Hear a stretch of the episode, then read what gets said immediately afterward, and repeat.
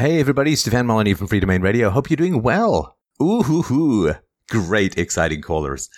Tonight, uh, the first, well, he had a big issue with me and my criticisms of democracy. He almost, can you believe it? He almost lost faith in me, something I actually don't want people to have faith in me. And we had a great conversation about the nature and reality of democracy. Now, the second caller wanted to understand my relationship to a God, to the divine. Am I sort of the Platonic noble lie idea that although I don't believe in God, it's far better for people to believe in God as a whole for society because they can't be good any other way? It's a great question. Um, not a massively accurate statement of my position, which we got into, but definitely a topic well worth talking about. The third caller works for a huge employer in a Western state, like over 40,000 people. And recently the whole web development department was told to basically what they call go out and dig their own graves, right? Train their own replacements. And we talked a lot about the economics behind this, particularly with regards to the sort of short term lit fuse incentives of the modern stock market. What is going on? Why outsourcing is happening so much and some of the risks that people generally aren't aware of. The fourth caller wanted to know what my biases are, as if it would ever be a plural. Now, we had a conversation about that. And how do you avoid confirmation bias when you're exposed to new information? I think my answer might surprise you. I'm not as opposed to confirmation bias as some people might think. The fifth caller is a black guy called in talking about the idea of an ethno state or the idea that a country should have some degree or significant degree of ethnic homogeneity. And he wanted to talk about that topic, which is a very interesting topic. Um, and it was a great conversation, really, really uh, fantastic caller.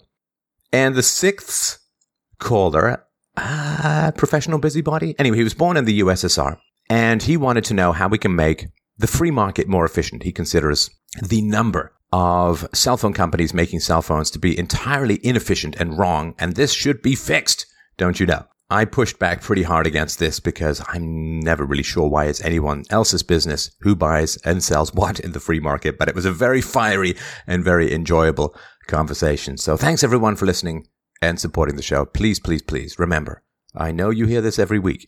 You need to hear it again if you haven't donated. Please help support us at freedomainradio.com slash donate. And of course, follow me on Twitter at Stefan Molyneux. And you can, of course, use the affiliate link at fdrurl.com slash Amazon. All right, well, first today we have Rohin. He wrote in and said, When I watched the video you posted titled Why Democracy Always Failed, I nearly lost faith in you. I think I can demonstrate to you what you think is democracy is not a democracy at all, but an elected oligarchy disguised as one. A genuine democracy would function very differently. Not only can I demonstrate that, I can present a relatively simple fix to change our elected oligarchy into a democracy that will transfer power out of the hands of the political parties and into the hands of the voters where it should be. I understand that you claim that you do your show as you want to empower people. Well, that is the sole function of a democracy. You should, to be consistent, support the creation of a democracy. Correct me if I'm wrong on this. I think I can logically demonstrate that democracy should lead to what you call to the collective good and the most rational course of action, or at the very least, demonstrate the change I present will lead to a substantial improvement over the present system, and getting better is what it's all about. If I am right, isn't getting a genuine democracy the priority, as everything else follows on from that change? That's from Rohan. Hey, Rohan. Rohan, how you doing tonight? Hi, good evening, Steph. Uh, how are you? I'm well. Don't don't don't ever keep faith in me. Don't you say I nearly lost faith in you. If I ever lose, my, no, don't don't uh, don't keep faith in me. I don't want anyone's faith. Um, okay, so give me your definition of democracy. Uh, well, a democracy, I think, uh, the primary function of democracy is uh, to manifest the will of the majority. And if it doesn't doesn't do that on a pretty regular basis, uh, then it's not a democracy. It's a pretty good indication that you know it's not a democracy. Okay, and how is the will of the majority manifested in a democracy? Uh, through the voting system. I mean, it, it, it depends on the uh, the form of democracy. Uh, usually, uh, most countries that call themselves democracies are electoral democracies, and it's, it's done through you know uh, voting periodically in elections. That's how it's uh, supposed to be done. And how are people supposed to uh, decide what is the good? How are they supposed to learn what is the good so that they can vote wisely? Um, I think the way I see it is that uh, over time, people will vote for certain things, and uh, and either either make their, their lives better or it won't. So if you're doing what is the will of the majority, you should end up in a, in a situation where the majority are satisfied with what is what is happening. That's not so, answering my question. Just just so you know. Okay, let, let me ask uh, it to you. Let me ask it to you another way, Rohin. Do you yeah. think that if the government trains the young, that they can wisely choose what is best for them, even if it comes at the expense of government power? I, I, the, um, In other words, do you think that government education, for want of a better word, government instruction of the young, is compatible with being able to objectively determine what is best for the population? Which sometimes what is best for the population, I'm sure you will agree, sometimes what's best for the population is a reduction uh, in government power, a shrinking of taxation, a shrinking of government authority. Do you think that people can objectively judge the size and scope of government power if they're trained in government by government? Well, uh, I think uh, you're. I think you're looking at it the wrong way, in my opinion. I mean, all a person needs to do in a democ- for democracy to work, all a person needs to do is to decide whether his life or her life is is uh, is, is you know is, is being satisfied is, is satisfactory. If he feels his or her life is not satisfactory, they will vote for something that they think will make make it satisfactory. If what they vote for doesn't make it satisfactory, then they'll vote for something else. So it's like a self-correcting mechanism that should lead to a collective good. They don't need uh, uh, necessarily need uh, a government education to okay, tell them let, whether let me they're. put it to you another way. Let me. I don't know what you're talking about. Let me let me put it to you another way. Do you think it's possible that if cigarette companies trained the young about cigarettes, that the young would grow up with objective knowledge about the health problems of cigarettes or or candy or uh, soda pop or any of these things. Do you think that uh, that would be possible? Um, see, what you're talking about there is not democracy. What you're talking about there is somebody who controls what people, uh, what people, what, what what somebody who controls information flow. Fantastic. that's what you're talking okay. about. There. So if yeah. you have 12 years, six hours a day, plus homework, five days a week of training the young in what to think, you are controlling information flow in society, right? And so if the government is in charge of instructing the young, then the government is going to instruct them that freedom is not so good, the government is really, really great, and more government is even better. And so, if you are looking for something which would help democracy as it stands, if you are with me in that not having government schools would be a lot better in terms of, you know, everyone says we want diversity. Well, here's one standard curriculum for the entire planet, pretty much. So, um, I would agree with you that democracy is very much hampered by who controls the flow of information. And the primary agency that controls the flow of information, towards the young in particular, is the government. So you can't have a democracy when the government trains the citizens for, you know, 10,000 hours or more when they're young. Yeah, but you, you're, you're, you're making assumption that people are perfectly uh, buy into the propaganda 100%. I mean, there's no indication. I mean, if you look, it, when, when Russia uh, controlled information given to its population 100%. The people did not trust in the government because they could see the reality of the situation did not match with what the government was saying. I mean, people do have a reality. What I, what I was saying was that people you, live in do a, you talk their much, own reality. Uh, sorry, sorry, Rohin. Do you do you talk much about government power with the average person who's been raised in government schools? Do you, do you find them to be enormously skeptical of government power and, and very desperately want there to be no government schools and no welfare state and no government controlled old age pensions and so on? Or do you find that they, they have this view that, you know, freedom was terrible, the free market was terrible, we had to be protected from all these rapacious corporations, and in stepped the white knight of the state to save everyone from the nasty capitalists.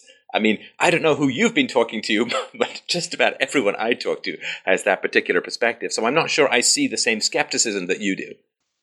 Well, I mean, the, the, if you look at the the, the, if you look at the surveys, say in the USA, let's let's take that example. You look at surveys of uh, the of people's uh, satisfaction in the the direction the country is heading It's usually very very low. It's not. Uh, it's like twenty percent, twenty five percent. I think recently it was 16, 17 percent. It's been. It's uh, you know. So people, the government might be telling you all kinds of things, but people see a reality, and they Wow, think you don't really. not. I'm sorry, you don't really get how. I'm sorry to be annoying, maybe even insulting, Rowan, but you don't get how propaganda works. The fact that people are dissatisfied with the status quo is exactly what big government advocates want. Because if people believe that the country is going in the wrong direction or that the country is somehow bad, then that's a great market to sell a big, giant new government program, right? So, for instance, after 9 11, they had all of this prefabbed legislation ready for mass surveillance and mass control and all that kind of stuff. And it's like, wow, people are really unhappy that the Twin Towers went down, which makes perfect sense to me. And so they ran to the government for a solution. The solution was the Patriot Act. The solution was invading Afghanistan. The solution was, for some reason, invading Iraq. So the fact that people are dissatisfied is perfectly in line with the growth of government.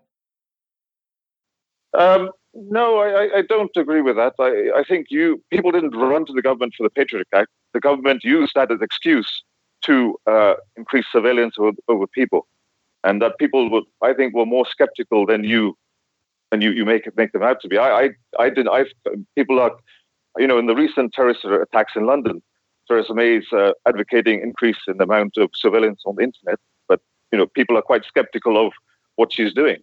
And uh, now, I mean, we have do have government schools, if, but we do also have the internet where people can get information from other sources. So there is a flow of information that goes well Yeah, beyond. the fact that you have that's what the something that can help you push back against government propaganda doesn't mean that government propaganda is okay. Hey, man, I'm going to inject you with a horrible disease, but don't worry, there might be an antidote somewhere out there on the internet. Doesn't make me a good guy, right? I mean, the fact that there's the internet allows you to push back against this stuff, and the internet, by the way, of course, is not was not planned for by by the government control over academia and, and over the media, where you often have, have have to have a license, or in England you pay directly uh, to to for the television license.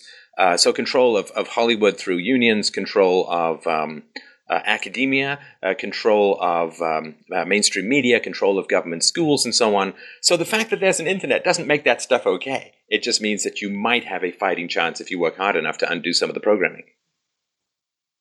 Yeah, uh, I, I think we're kind of on parallel tracks here. I mean, I, I think I don't disagree with you that there is government propaganda, but what I do disagree with you is that people are, have the ability to see through it because their lives are not been improved. I mean, people who lost their jobs, who don't have uh, what unsatisfied what the government provides, uh, will naturally want to change the status quo.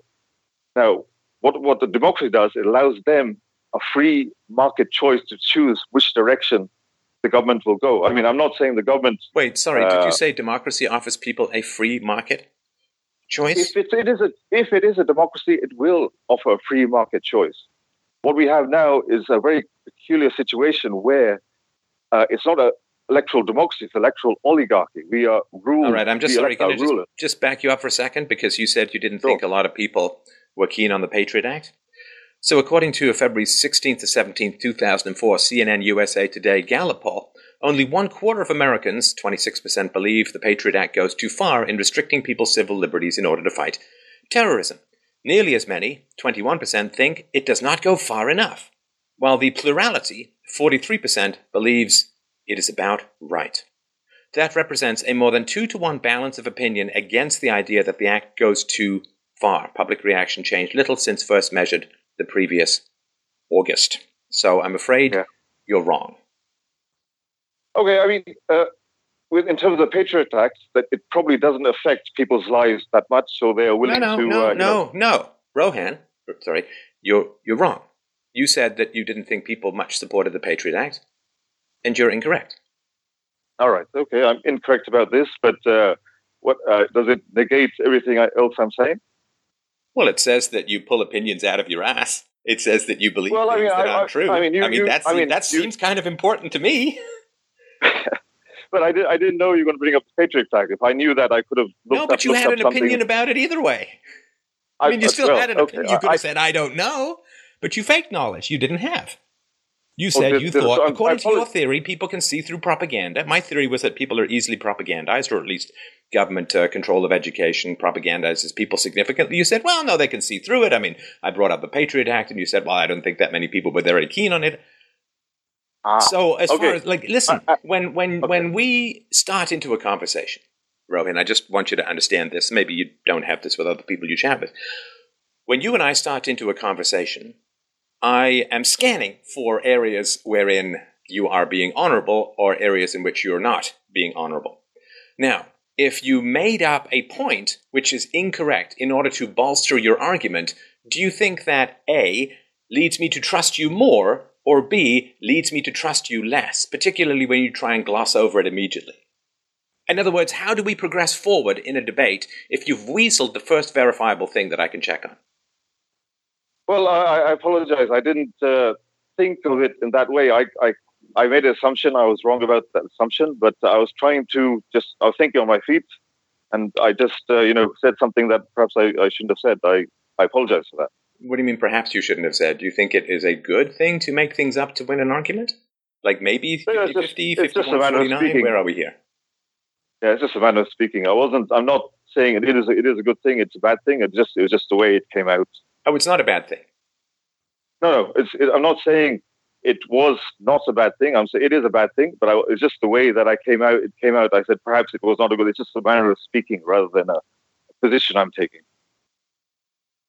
It's just a manner of speaking. Yeah, just uh, just the way it came out. I'm not trying to. Uh, the way it came out. Yeah. It's not diarrhea, yeah. man. This is words you're choosing to speak. well, it's uh, it's my first time on this kind of public platform. As you know, I'm just saying things that oh, uh, so, I'm trying my so best. the first time you're allowing yourself to be kind of weaselly about a point of fact th- th- because it's the first time. So it's not that you no, have standards, just... or you do have standards, but you're willing to drop them if you feel at all nervous. No, no, I, am just doing my best. That's all I'm trying, I'm trying to say. I'm just doing my best here. I'm not trying to uh, deceive you. It just, you know, I, I did, I made, I made a mistake. I apologize for that, and uh, I don't know what, what else I can do at, at this point. All right, let's move on to your concept of free market democracy. What does it mean yeah. when you say a free market democracy? Well, if we had a democracy, uh, you know, like if can I can I uh, just track back a little bit and define democracy first? You already did that. What, That's what the first I, thing I asked you. Well, I, I said uh, the, that's the primary function of democracy is to exercise the will of the majority, but manifest the will of the people. It manifest the, the will of the people. But the tenet on which it rests is that the people are the supreme power. If people are not the supreme power, then you know uh, that's why that's why you man- it man- the state will manifest the will of the majority. Uh, it's kind of a natural consequence of that that that uh, tenet. Okay, the, so the people are the supreme power. What what does that mean? They can say no to taxation if they disagree with uh, what's going on.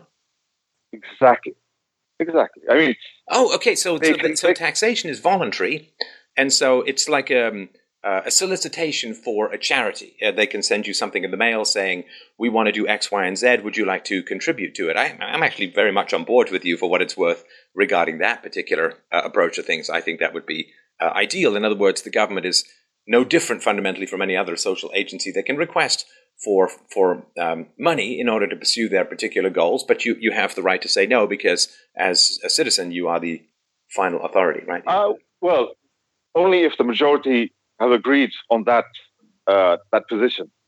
Oh, so you, if the majority, sorry, so if the majority say that taxes should double, like fifty-one percent of people say that taxes should double, then the other 49% of people have to obey that tax increase or go to jail, right? Yes. Okay. That's, that's, that's so it's not the people. Scenario. Hang on, it's not the people who are the final authority. It's fifty percent plus one. It's a plurality or majority of the people who are the final authority. Majority. Because the minority is certainly majority. not the final authority, right? Yeah, the majority. I mean, it's not as if uh, the will of the minority won't be manifested in some ways or cannot be. But you know, basically, the you know the primary function of the democratic state is to exercise the will of the majority. That's that, and within constitutional limits, there are going to be obviously going to be limits to what the majority can can uh, uh, direct. You know, what would those limits be? Do you think? Uh, the limits, uh, the you know, uh, Canada has a constitution. Those are the, the, limits defined within the constitution. Those are the limits that would exist in a constitutional, uh, you know, in a in a democracy.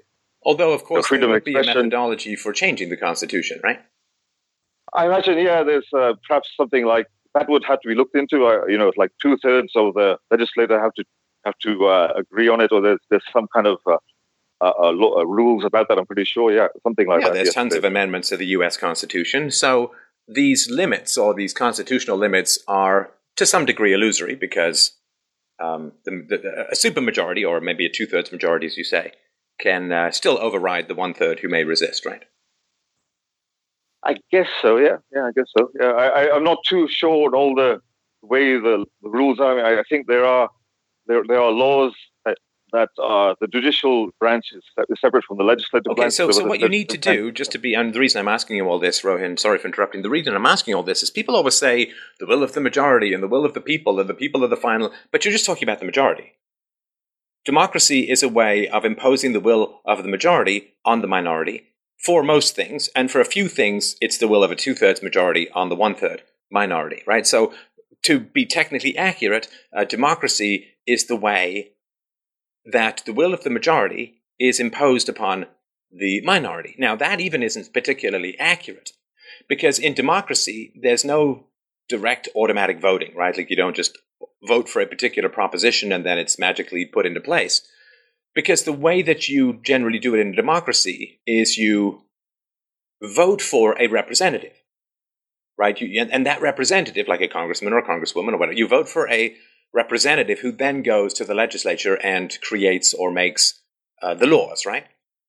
Now, in democracies, there's no enforceable contract between the voters and their representatives, right? I mean, you know, George Herbert Walker Bush famously made the pledge read my lips, no new taxes. And then he got into office and pretty much immediately raised taxes, right? So, so there's no uh, enforceable contract between the voter and the elected official, the politician. Um, in fact, the politician doesn't even know who voted for him because usually it's a secret ballot, right? So if you make promises, like let's say the will of the majority chooses no more taxes, no, no more taxes, right? George H.W. Bush, right? No new taxes. So people vote for that, and then he just raises taxes anyway. So it really is not so much the will of the people at all. It's not even the will of the majority.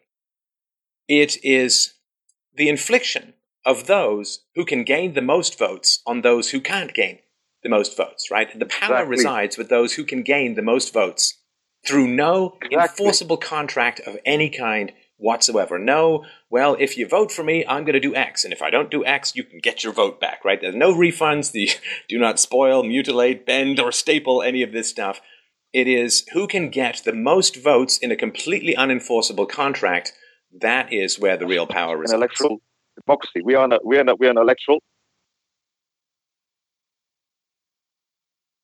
I'm sorry. get elected. That's exactly my point. The supreme power does not reside in the, the people who elect the voters. It resides in the people who are elected. This is ex- precisely what I'm trying to say. Uh, and but no, how, but sorry, just before we get to that, how is all of this a free market? Uh, if it was a free market, then you could reject uh, the reject all the, all those on the ballot. Oh, like a none of the above. Exactly. Exactly. But a functional. A do, functional you do understand, though, that for the most part, um, certainly modern democracies, and I would argue democracies throughout history, have run on pure corruption. And the corruption is this if you're dependent on the government for your money, like if you have an old age pension, if you are on welfare, if you are part of the military industrial complex, if you are dependent on government contracts, if you work for the government, uh, if, if you are dependent, as I think it's about maybe a little over half of Americans are, if you're dependent on the government for your income, in other words, if you receive far more from the government than you pay in taxes, do you think that you can be objective about government spending? Uh, you don't need to be objective. You just have to vote for your own selfish interest. And this is good for you? This is what you think is good? If the majority benefits from uh, what the government is doing, then that, by definition, is for the collective good. And it is the most rational course of action. if what they choose ends up in a situation where it makes everyone's life worse, obviously then everyone uh, will be worse off. And then they'll have to change what they voted for and change, do something else. It's, it's a, they might head off in the wrong direction, might end up in a place where they made their life worse off, but then they have the power in their own hands to change direction, go another another direction, and choose a, a, a set of policies will make their lives better. So it's it's, a, it's a, democracy is a self-correcting, self-driving mechanism that uh, leads to the collective good. Excellent. Okay, so you say sorry to interrupt. Democracy is a self-correcting mechanism. So can you point out to me, please, the longest-lasting democracy in the world? Um, I cannot know. But you have a conjecture, right? You have a hypothesis. I mean, you can look at non democratic systems like, I don't know, 6,000 years of Chinese history that was fairly uninterrupted, which was, you know, very, very high uh, IQ. They had uh, entrance exams that were like IQ tests to become a public servant. There was uh, significant stability uh, throughout many thousands of these years. So you have a multi thousand year uh, system that uh, sustained itself. Can you think of the longest democracy that has uh, existed? Uh, because you're saying it's a self-correcting system, which means it should do even better than uh, oligarchies. Well, the, the, problem is, is that we've never had a, a true. De- well, I, I, I, can't go back throughout. I can't. Well, I don't want to deceive you again. I don't want to say something I don't quite know. But to the best of my knowledge, as far as I can see, that uh, there's only two countries I know currently that have what could be described as a true democracy, and one is Switzerland, the other one is Uruguay. Uh, and uh, they're both compared to their, you know, uh, if you look at the, the uh, satisfaction and trust in government for the people of Switzerland, it's uh, very, very high. and, and the same same goes for Uruguay com- compared to all the Latin American countries because they they exercise direct democracy and it it's it this this is they this gives power to the citizens and they seem to be able to do a, a decent job in in creating a decent society that in which is you know where where they can where they can live. So I, I can't answer your question, but I can just point out that where we do have democracy, uh, the outcomes are pretty good. Okay, um, so you don't really have an example of a long-lasting democracy. I, I couldn't I don't. I couldn't give you uh, an example of long-lasting democracy because we, we, I don't. I don't think we ever had a democracy. To be quite honest, I've, I've, never seen, as far as I know in history, I've never seen any examples of a democracy. What, but, what um, we have. Do you, do you think? Um, sorry to interrupt. Do you think that there might be anything else that might significantly contribute to the success of Uruguay and Switzerland? Uh, yeah, sure, sure they are. Yeah. Like what? Uh, um, I, yeah, I mean, uh, I suppose that you you you have an idea that IQ is is a very important factor in in the creation of a good society, and I, I think. Uh, yes, IQ is important, and then if you combine IQ with a democracy, then you end up with a, a better situation than you would without one. In general, right? Do you know what the racial and ethnic composition is in Uruguay? No, no, I, I don't. I don't know. I Would think, it surprise uh, I know you that, that, it is overwhelmingly white? No, no. I think uh, if I remember something, it's about ten percent Afro Caribbean or. No, I'm going to read this to you because I don't want you to go around this, this, path of making stuff up. So it's 87.7% no, no. white, it's 4.6% black, 2.4% indigenous, 5.1% other slash none, and 0.2% uh, Asian. So okay. uh, yeah, overwhelmingly yeah, yeah. Uh, white. Do you know that um, uh, Switzerland, of course, is overwhelmingly uh, white or, or yes, European yes, at least, yes, right? Yes. Yes. I mean, yeah. All right. That's uh, I'm quite happy to concede those points. I've got no no issue with that. Yeah. So it may not be that it's direct democracy that is the significant factor. It may be that you have a largely ethnically homogenous population composed of whites with a European ancestry, right? And Uruguay yeah. has an average IQ in the high 90s, Switzerland uh, average IQ of 101, and that is uh, that is a factor. So you you may be looking at an effect rather than a cause. Yeah, possibly, but that doesn't uh, that doesn't mean that democracy doesn't have an effect. It just there's a, could be other correlating factors, or it doesn't also mean that in a low IQ population that the application of a democracy can have a better uh, lead to better outcomes than uh, the, than having electoral oligarchy. But what I don't quite understand is I, th- I think you and I would have to agree on this that if individual citizens vote for their own immediate economic benefit, then in general, people will vote to take away the property of other people because it's easier to get a check than it is to go to work, right? And so there yeah. must be some larger universal principle that people are willing to sacrifice their own immediate financial interest for. There must be some deferral of gratification, and there must be the high potential for income in a free market for people to reject the temptations of the welfare state, right? Because if you have an IQ of 80, the welfare state is way better for you than working. If you have an IQ of 100, the welfare state is worse for you than working. And if you have an IQ of 120, it's way worse for you than working. So if you have a low IQ population, then by definition, they're going to prefer immediate government checks to long term abstract property rights. Now, they will do better in the long run if there's no welfare state, but in the short run, which is kind of what they think of, given that the IQ is lower, they can't really defer gratification as much. So if you have a lower IQ population, you're going to have people voting for their own immediate economic self interest, which is going to be getting money from the government, which is going to drive the productive people away from the economy, which is going to cause the Venezuelan style socialist collapse. So if you're just going to say, well, we've got this magic paint called direct democracy that's going to make all societies better, I no, really no, have to uh, push back on that. you about that because I think there's a lot of other factors that uh, direct democracy, like the welfare state, works to a smaller, like to a longer degree, in a smaller, high IQ, ethnically homogenous population. Like if you look at South Korea and Japan, and if you have high IQ and a relatively homogenous, ethnically homogenous population, the welfare state is much more sustainable than it is in, in other kinds of situations or or scenarios. Because, as you know, you get a low IQ population in a high IQ country where there's a, a welfare state, and the low IQ population vote for more and more government, free government stuff, and then they have more and more babies, and the high IQ population pays more and more taxes, which means they have to work harder and harder and have fewer and fewer babies, and it does it doesn't work at any level for any direct period of time. So I think you might want to focus just a little bit more on things like IQ and demographics when you're looking to design a better system.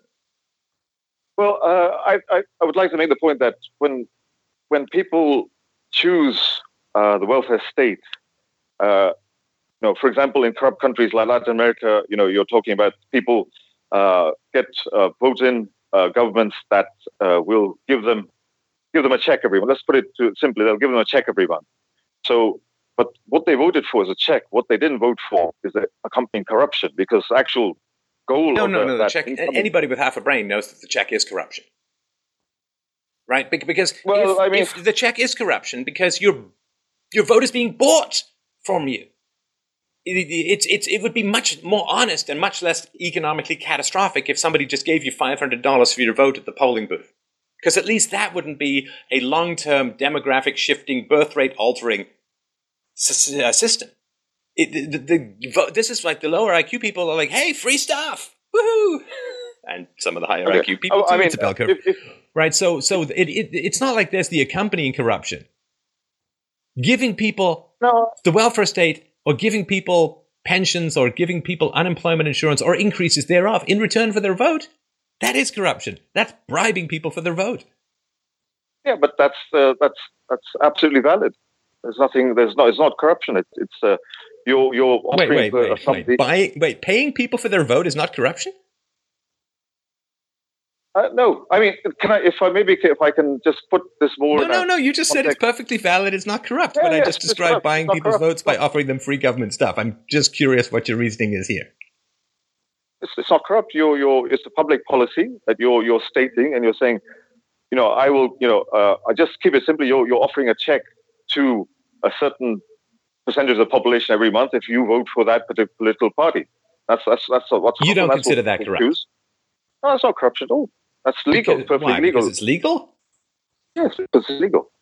Oh, so okay. So you're more of a positive law rather than a natural law. There's no morality. There's no universal standards of good or bad behavior. There's just, hey, it's legal. So there's no moral problem with it whatsoever. Well, if it operates in the context of democracy, I don't think it's it's a it's it's it's an issue. It's, it's does it corruption. trouble you It- at all it- emotionally when politicians say vote for me and uh, I'm going to increase your welfare payments? Does it trouble you? Does it strike you as at all problematic? Just curious. Okay, I, I, can I can I can I answer in a long-winded way? This is something that I, I would like to tackle, but I can't tackle it in the way you're asking me. Right? Can I tackle it in a slightly different way? Well, no, just tell me if it bothers you, and then you can give me the long. Like, is there any problem? Yes, it's yeah, it's mean, yeah, legal, of so course, it doesn't bother course, you at all. Of course, of course, it will bother me because in the long run, as you say, it will. It, it's not sustainable. It, that's why it bothers me. That, that's that's the issue with it. Oh, so if it, it- it's nothing to do with ethics, it's just to do with the fact that it's not sustainable. Yes, yes. So you have no ethical standards outside of the local laws, is that right? Like you don't have any ethical standards that are larger or wider than what's written in the books. in the Maybe you local can, if you're going to explain to me what ethical standard is being violated by offering people a welfare. I don't, I don't see it. I don't It's a understand. violation what, of property rights, and it's bribing for votes. It's not a violation of property rights if you're within a democracy, because that's the that's the compact which, in which you live. You live in a society, and you have the vote, and you decide what will happen in that society. So the No, no, majority but of people the- decide it. But the people The who majority of the- people- hang on, but the people who oh God, the number of rich people is smaller than the number of poor people. Can we at least get that math straight? And therefore, the number of rich people, the, the rich people cannot outvote the, the poor people. And so, if the Yeah. government says we're going to take from the rich and give to the poor, the idea that the rich live in some sort of democracy where they have a say is nonsense. I mean, that's the rich will do other things. Politically connected, they'll write they'll um, donate to politicians or, or do charity dinners or whatever. But no, it's a violation of property rights. If somebody says, I am going to, uh, uh, you know, if you bribe someone with your own money, that's bad enough. If you bribe people with other people's money, that's really, Okay. I mean, Okay, well, which, which is better? Which is better? Uh, that uh, a country that does what's in the interest of the richest one percent, or a country that does what's in the interest of the majority? Which one is better? I don't know what you mean by in the interests of. These they're not fucking Uh, livestock, man. They're human beings. There's an objective moral standard. Thou shalt not steal. Do not Well- violate people's property rights. Do not go and say, "Oh, howling mob, I'm going to string up these rich people. I'm going to go through their pockets and I'm going to give you everything that I find in return for you giving me your allegiance." That is not moral. That's wrong. I mean, look, I, I, talking about something I have else. a problem enough with the government saying, okay, I'm the only ones who can protect your property rights. But it is immoral to go and say to anyone, give me your vote and I'm going to go and take money from other people by force and give it to you. Oh, I'll make it legal. I don't care. Well, it's a legality matter. This is a philosophy show. This is not a positive law show. This is not a law review show. This is a philosophy show, which means universal moral and ethical standards. But what, what if what if the one percent in, in Greek society take take money out of the pockets of the poorest? I mean, is that is that okay? How do they do that? Well, because we'll, because if if if you uh, can I can I give you a, a, an example of a study? Uh, Princeton did a study of uh, you know just looking at the policies the U.S. government enacted between I can't remember exact dates, but it was like 1988 and 2001 or 1981 and 2001, and they compared that the, the policy enacted with the, the opinions of the majority and the opinions of the richest one percent. They found that the policy enacted by the US government had no correlation with opinions of the, the majority of people, but they had a strong correlation with what the 1% wanted. And so the 1%, Wait, what? Hang on, hang on, hang on. Are you saying are you saying that the richest one percent really, really want a welfare state that they always have to pay in to and are never going to benefit from? they, the, whatever is happening in the USA, you, what, what happens is that the, the, the, the, agenda is doing what's best for the richest 1%, but they fling crumbs to the, enough people to get enough people to, to vote for that political party, to tag along, and so they can they can pursue their own agenda. So it's not it's not it's the welfare state. What you're what you're seeing is an effect. Which wait, I are you saying that, are you wait, are you saying that the non-rich in America are only getting crumbs? Yes, they, they, they could be. are be you getting. kidding a, me? Do you know what entitlement spending is in the United States? Do you study any facts at all? Do you know that the richest 1% pay an enormous amount of the taxes? Like 40% or more. It's insane how much of the tax bill is paid for by the rich. And the, the, the, the, the one of the reasons why it's so hard to control spending in the United States is what's called entitlements or, or things which aren't non discretionary spending, things which are baked into law and almost impossible to change. You know, things like welfare, uh, Medicare, Medicaid, unemployment insurance, old age pensions, Social Security. You can't change these things. And it's trillions and trillions of dollars a year. So the idea that the rich are just getting their way when a tiny percentage of them are paying almost half the taxes and the trillions of dollars are being poured into the maw of the poor. I just, I mean, you and I are just watching two different movies. That's all I'm telling you. Well, okay, uh, maybe what what I, what I'm what I'm what I see is that uh, there is uh, the welfare system is not directed to benefit the majority of the population. It's directed to prop up uh, the government. So they are doing whatever they can do to prop themselves up. They're not. They're not trying to represent the, the what's in the best interest of the majority. Okay, hang on. So are you saying on? So you're saying that it's not in the best interest of the majority. So if you run as a candidate, let's just say in America, if you run as a candidate and you say I want to end the welfare state because it's not in the best interest of the the poor or the majority, what do you think is going to happen to your political opportunities? Yeah. So this is kind of uh, what I was saying. That's this is why democracy is a self-correcting mechanism. Because if you no, get no, no, candidate, what is if you're saying that the, the welfare state doesn't benefit the poor, then the poor should be smart enough to vote and say, "Well, we got to get rid of the welfare state, man. This is terrible for us." Well, they're they're in a difficult situation. First of all, they're they're partly they're dependent on the state for their check. So it's very difficult for them to you know think about five years or ten years down the road when tomorrow they don't have food on the table. It's a very difficult proposition for them. So what they can do is, and I, I they, and I and I do believe that people are not stupid enough to, to see that uh, there's a lot of corruption in government. So what they're they're voting they're voting for the, the welfare check. They're not voting for the accompanying corruption in the government. They know that people are taking advantage of uh, all this massive Right. spending. So, all this so, spending, so here's all the problem spending. with democracy. No, no, no. Let me finish. on. Let me let me finish. Let me finish. Let me finish. Okay, just all this and wrap it spending up in government. quickly. okay, all this spending in government, you know, it's, it's some of it is going to, to, people, but a lot of it is money that's been siphoned off for people. You know, people are, uh, you know, this this government money is is a is a trough where a lot of people, a lot more people than the people receive the money are, are, are using it. it. It's it's it's a means to an end. It's not it's not there to benefit the majority. It's there as a means means to an end for the people in power to benefit themselves.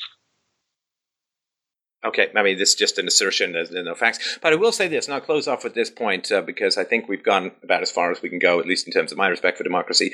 But here's the problem, and that you might want to work on um, philosophically or intellectually, is that you say uh, democracy, uh, direct democracy, or whatever, however you're going to phrase it, uh, is is good and self-correcting and self-sustaining and so on. But at the same time, you're saying that the majority of people who are poor, vast majority of people who are poor, are going to vote for the welfare state, which is bad for them. Now, if you've got the majority of people who are voting for the welfare state that's bad for them, you have a problem with democracy, whether it's direct or indirect. And No, that's sort of the point that I started with, which was that You're not- there's you're- massive amounts of you're not- corruption. you're not allowing me to you to make my case. This is, this is something that I wanted to speak about, and because a democracy would allow uh, the population to at least remove the corrupt candidates. They they might want to keep the check, but they can remove the corrupt candidates, and then once you get less corruption in the system, uh, then they will get candidates who are more uh, willing to represent what the what is in the best interest of the majority, and they'll start looking at the system, saying, "Look, this welfare check, this is what we're doing, it's not sustainable. Five, ten years down the road, I'm going to end up in, in a disaster. So, because they're more trusted by the people who voted for them, because they are less corrupt than the, the people who were there previously, they will be, they will have more, uh, they'll have more credibility, and they'll be able to put forward policies. They'll start to move towards what is actually in the collective good. rather than what's in the what, what all this welfare stuff, all these welfare payments are not being directed to the majority because it's in the benefit of the majority. It's being directed to them because it benefits the people in power. Okay, That's I'm, I'm going to have to interrupt you, and I'm sorry for doing that. Um, let, let's let's try an experiment. Let let's try an experiment because I mean you're just saying stuff, right? I mean there's no ethical reasoning behind what you're saying. There's no facts. There's I mean you're just saying stuff, and it, to me it's like you're just describing a dungeon that you're creating in fifth edition rules. So we've got a direct democracy. I guess we can do one here, right? So we've got three people on this call. There's yourself. I'm not talking there's about, myself. I'm, I'm not talking, about direct. Still talking. Still talking. Yeah. There's yourself. There's myself, and there's Mike. So the question is, do we continue with this? What to me just seems like a bunch of nonsense syllables leading nowhere, uh, or like, do we continue with this, or do we move on to the next call? Now, I myself, I'm going to vote to move on to the next call. Um, Mike, what, what's your what's your vote here? I'm going for next call. All right. Sorry, we'd love to we'd love to register your call. But uh, I'd love to register just, your vote, I'm afraid, but it's two to one, and that's what we call direct democracy. Thanks very much for calling in. Let's move on to the next caller. All right, up next we have Michael. Michael wrote in and said, Stefan seems to be of the opinion that one of the best, if not the best way to organize a society is to structure it according to Christian principles. He offers quite a bit of criticism for the broadly understood atheist community for not understanding that organizing a society without, for example, maintaining a Protestant work ethic inevitably leads to disaster is Stefan's p- position that while he does not personally believe in God, it is best for the masses of people out there to remain believers for the sake of creating a more prosperous, safer, and generally better society. That's from Michael. Hey, Michael, how you doing? Yes, hello. I'm fine. How are you? I'm well, thanks. Um, Stefan seems to be of the opinion. Oh, I gotta tell you, if I had a dime for every time I heard that, seems to be of the opinion um, that's kind of like a weasel word where you don't have to prove anything you're saying. So well, that, just, just, at the very I, beginning, I, just, I, I need you to clarify this. So have I said the best way to organize to a society is according to Christian principles? Where have I ever said that? Well, it, it came up in the video that you've made with um, Steven Crowder, who's like a conservative conservative uh, political commentator. Um, uh, that's just that's just what I kind of got out of what you were saying. okay, that- see now this is where you have to stop. Oh, look, this is. I just, maybe I just had really really rigorous instructors when it came to this kind of stuff, and and please excuse my rant against you, Michael. It's not just you, but this just happens all the time, all the time. Steph, my impression of your thoughts is, and it's like, no, no, no, no. You don't get to have your own impressions. You know, I mean, it, it, you have to be like a court reporter, right? So, like when I was studying the Protestant Reformation, I had to like learn Martin Luther's thought inside out. When I, I mean, I had this wonderful teacher I've mentioned her before, a wonderful professor who taught me Aristotle, and she was like, "Okay, take this paragraph, reduce it to its logic tree, figure it out from the ground up." You didn't get to sort of wander in in a haze of distraction and say, "Well." My impression was that Aristotle seemed to be saying la la la, right? I mean, you, you had to actually get the quote, figure out what someone was saying. I don't know if that's not taught anymore, or maybe I just had a whole series of teachers who or professors who never let that happen. Like you, you, you just couldn't get it. She'd just say, "Stop, stop, stop."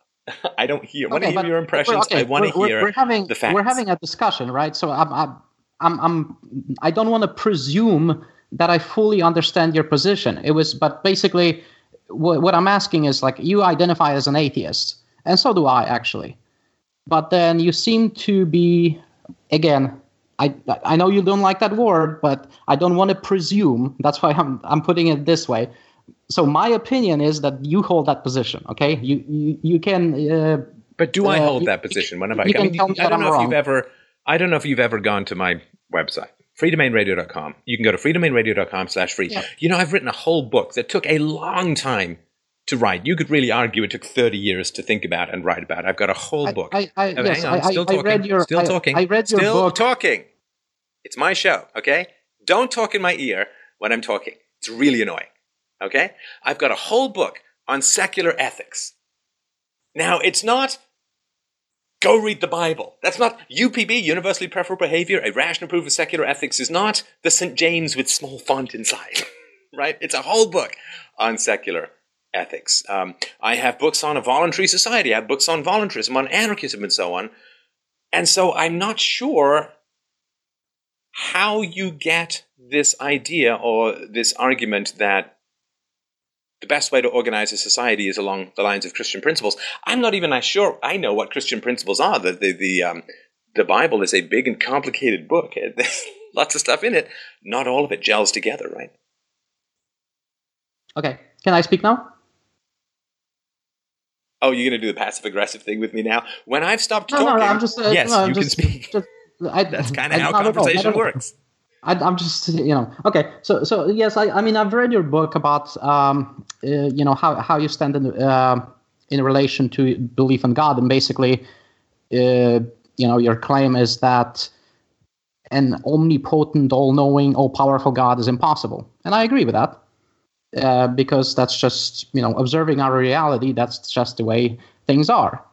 Uh, it's just that you know watching your uh, your videos, it doesn't seem to square with um, what you're saying in those videos because uh, you do you definitely mention you know like Christian values. I, ca- I cannot quote verbatim because I did not uh, you know capture like specific quotes, but but I think that um, I mean I, I think you sh- you would agree that that was uh, you know the part part of the conversation. Like for example, that you had with Steven Crowder, or even today I watched a video that you had with um, Dennis Prager, who seems to run a university that's not a university.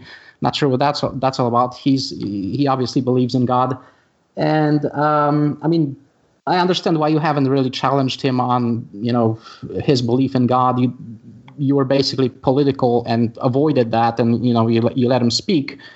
Uh, but but I did I did get the distinct impression that you think that probably it's better for people to believe in God because it makes society better, safer.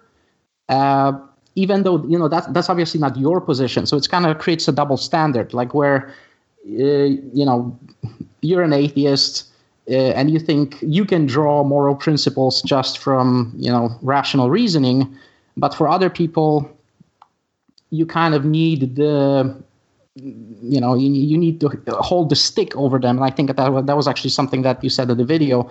And and that's that's that may be for the best now again i'm not i'm not saying that this is necessarily the case this is just a topic for discussion i'm not i'm not I don't want you're to put saying words. This is you're saying this is something to do with my argument, and my question is: Do you just generally take impressions from people, or do you do even one percent of intellectual rigor and write down what they say and bring an actual quote, or do you just kind of go with your feelings or your impressions or your whatever?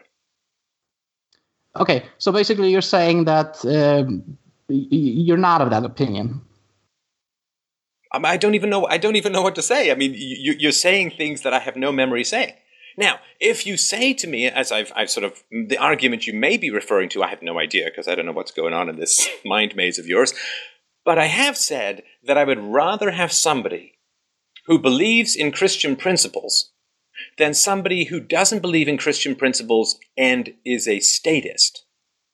Because a, a Christian will pursue his version of salvation and he will not rob, not steal, not maim, or whatever, right? Mm-hmm. And leave me in peace. But an atheist who is a statist is going to agitate for laws that are going to interfere with my liberty, right? I don't know Why? that that's saying society should be run according to Christian principles. That's just a basic observation. That the Christian does not interfere with my life by being a Christian, but the atheist who's a statist damn well decidedly does. Okay, what about an atheist who's not a statist? Just uh, you know, one who derives his moral principles just through rational reasoning. You don't need me to answer that, do you? Well, I, mean, I, you, I don't you know. Can That- fig- that- you can figure that- that one out for yourself, right? Well, but uh, I mean that's that's perfectly fine. Look, I, I'm not I'm not even disagreeing with you necessarily. I, w- I was just wondering where you stand on that issue. And like, okay, I mean, you I, I think you've clarified that for me, and uh, uh, and I, I I think that's that's perfectly fine. Okay, and my my suggestion. I mean, I'm I'm trying to help you by it's it's you know tough love, right? Trying to be harsh to be to be kind. Uh, Michael, if you want to be taken seriously by serious thinkers, you need to come with more than your impressions. You need to come with quotes. You need to come with a, uh, an understanding. You you can't uh, you can't just come in and say, well, you seem to be of this, and then just you can't straw man because it's very obvious that you're straw manning okay. to I mean- anybody. I mean, point. Uh, and you you just I'm just telling you, you know, I'm not interested in getting a debate with you right now. I'm just telling you as somebody who wants you to have more credibility in the future. You've had weeks to prepare for the call. You've watched two, just couple of notes. You know, it's it's like it takes you 20 seconds to write down a sentence. Oh, Steph said this. Oh, Steph said this. Just give me a couple of quotes. Uh, and, and that is a wonderful way to be taken seriously. So thanks very much. I appreciate the call. Let's move on to the next one. Okay, up next we have Dan. Dan wrote in and said, I work for the largest employer in a western state with an employee base of over 40,000 people. Recently, the entire web development department was told that they will be losing their jobs within the next two weeks and are being replaced by a consultant company. The employees who are losing their jobs are being forced to participate in knowledge transfer meetings each day with the replacements of this consultant company, most of which are offshore in India. This is a growing trend among companies with large IT staffs, as developers, architects, database admins, and analysts are expensive components on the payroll. With Donald Trump's focus on keeping American jobs in America, why is there little or no coverage of the intellectual exodus of technical positions offshore? That's from Dan. Uh, hey, Dan, how you doing? Great, thank you. It's a pleasure and an honor. Oh, thank you. Um, what's it like in the company? Uh, the re- the reference to training your replacements, it's called digging your own grave. You know, like you get pulled out into the the desert uh, in, in outside of Las Vegas, and then you have to dig your own grave, and then they shoot you and throw you in it. So this kind of tra- knowledge transfer, it's sort of referred to as that. Um, what's it like in the company? Are people shell shocked? I mean, how are they reacting? Uh, yeah, yeah, so every few years we go through this. Uh, I've been there for about three years, um, and I know previously to me being there, they've gone through these restructuring um, segments in time where they uh, they react to um, the market, they react to government regulation, and uh, there's layoffs, and there's it's kind of volatile every I'd say three to four years. Uh, this one's a little different. This one wasn't really anticipated. It seemed like it came out of nowhere. Um, uh, for me, as I wasn't part of the web development staff, um, although I work with them very closely, um, there's a lot of unknown. Um, I've had some good news since I originally wrote to you, in that uh, two of my developers have uh, been brought on board with this consulting company. Uh, however, there's a lot still who are being shadowed by these outsourced uh, consultants. Uh, and like I said, we're, we're from India, so there's a lot of unknowns. Um, it's it's disappointing, I would say, with with me and my other colleagues um, who are safe for the time. Um, we're just very disappointed in the approach. We understand the approach. We understand the dollars and cents behind it. Um, but it's disappointing. It's it's nerve wracking for us because we don't know if we are next. We assume we may be, um, but it's there's just a lot of uncertainty, um, and we're we're approaching um, the 14th, which is their last day. Uh, so I'm assuming that we'll learn more after that, but there hasn't been a lot of communication uh, to this point. Right. Right. And uh, is there? I mean, people obviously firing their resumes out and all that? I mean, it's uh, it's got to be pretty rough. Yeah, that that's it. That's it. Um, and in my department, I'm I'm a little bit removed, uh, uh, but related. Um, I've been assured that my position's safe. Um, again, we're uncertain as for how long, uh, but yeah, there's there's a there's a big movement to um, you know head off any potential layoff situation where um, you know it's always better to go on your own terms than uh, leaving or or looking for a job when you don't have anything um, in front of you. Um, Right. So yeah, there there is it's it's just a general feeling of uncertainty. Um, and and for me, being unimpacted personally, like through my own job, uh, but seeing other people go through it, who do you turn to to to make uh, citizens aware of this? Because it's not a big, you don't see it. You don't see a factory moving. You don't see a factory being shut down, but it's all this intellectual um, resource being moved out, and it's very, very, it's it's hidden. It's it's not obvious, and you don't hear about it. At least I haven't heard about it. I've heard about through some people um, in town um, for other big employers, um, as this is a trend, but I don't get the feel that it's as known nationally sure. as, as well, it's happening. Listen, I mean, sorry to interrupt you, but the, the, one of the reasons that it's not known that much is that reporters as a whole tend to be complete morons. no, they, they don't. They don't understand technology. They don't understand coding. They don't understand databases. They don't understand maintenance or anything like that. They don't know. They oh, you know, they're saving money. you know, or the people who really do understand technology, well, they probably need access to a bunch of the people who are making these decisions. And so it's not well understood. Now, do you have any idea how many lines of code are being maintained or what the code library is like, how big it is?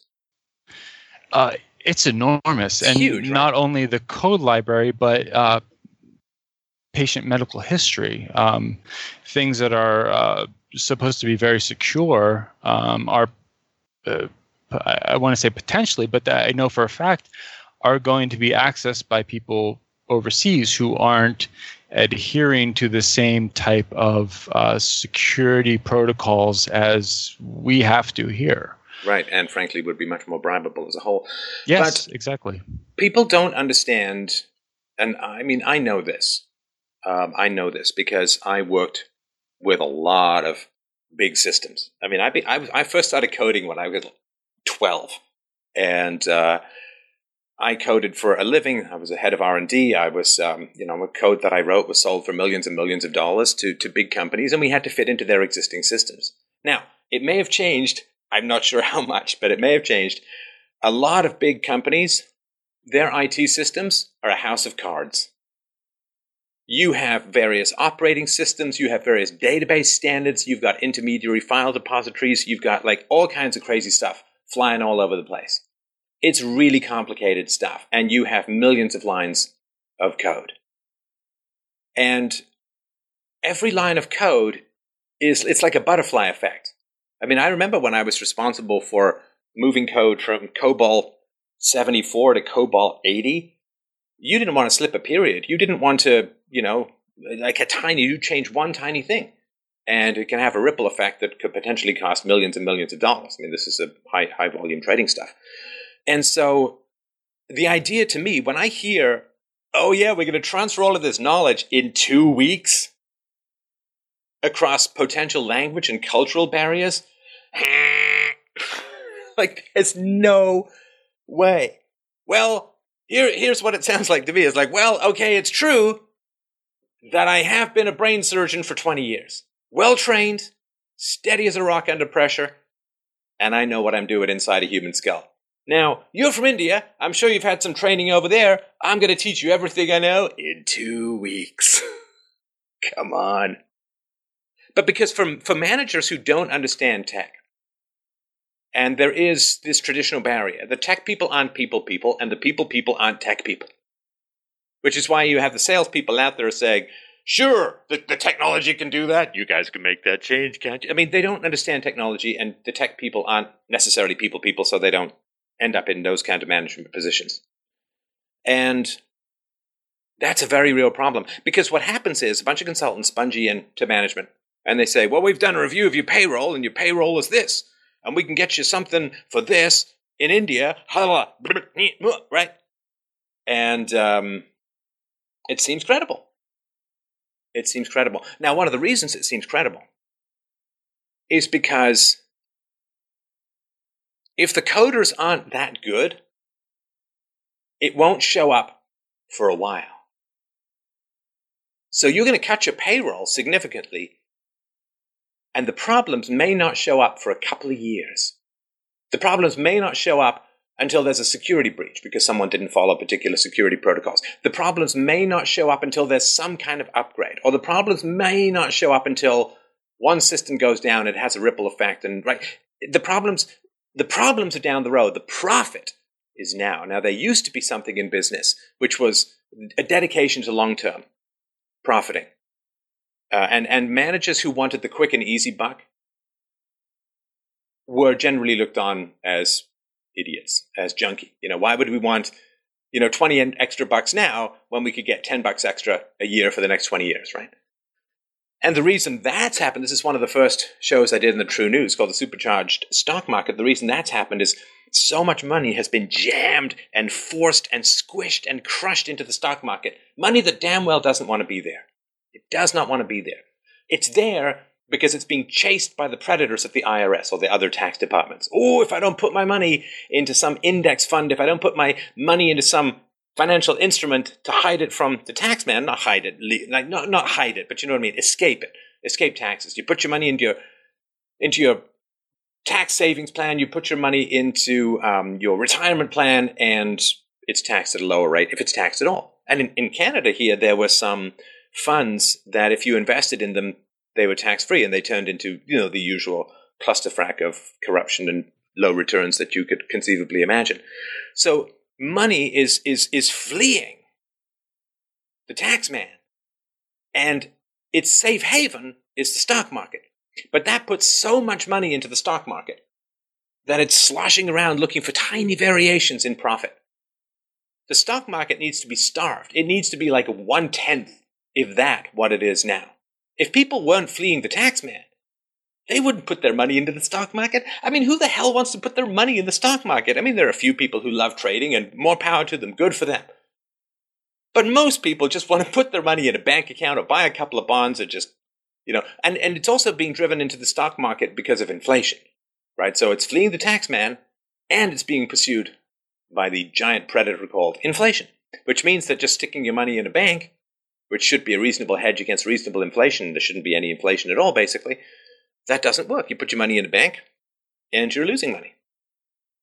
So people jam their money into the stock market. The stock market, the, the people who are doing the money management are then looking for anything. It's, it's by quarter. It's like, oh, you know, we, we missed our earnings this quarter. Your stocks just crater, and then management gets replaced, and the stockholders are incensed, and there's lawsuits and threats, and it's horrible. It's a horrible environment. And I mean, the halcyon days at the beginning of my entrepreneurial life when I was just creating beautiful things in code, creating things that reduced environmental impact, that kept the air and the groundwater and the water all cleaner. That was a beautiful time. And because we were successful, because my code was successful and my management was successful and other people were successful, because we were successful, Dan, the money men came. The money men came along. And they were going to make us rich. And they were going to get us on a stock exchange. And they were going to just make all these wonderful things happen. It's like the devil taking Jesus up to the mountaintop and saying, This land can be yours. Just focus on the money rather than the beauty. And it is a horrifying thing that occurs. And it became spreadsheets and it became numbers and it became watching the stock ticker and it became all about that. And i kept dragging everyone saying we were here creating beautiful things that made the world a better place that made the world a cleaner place that reduced pollution. And now we're staring at stocks and counting magic money in our head. Let's go back to creating the beautiful stuff.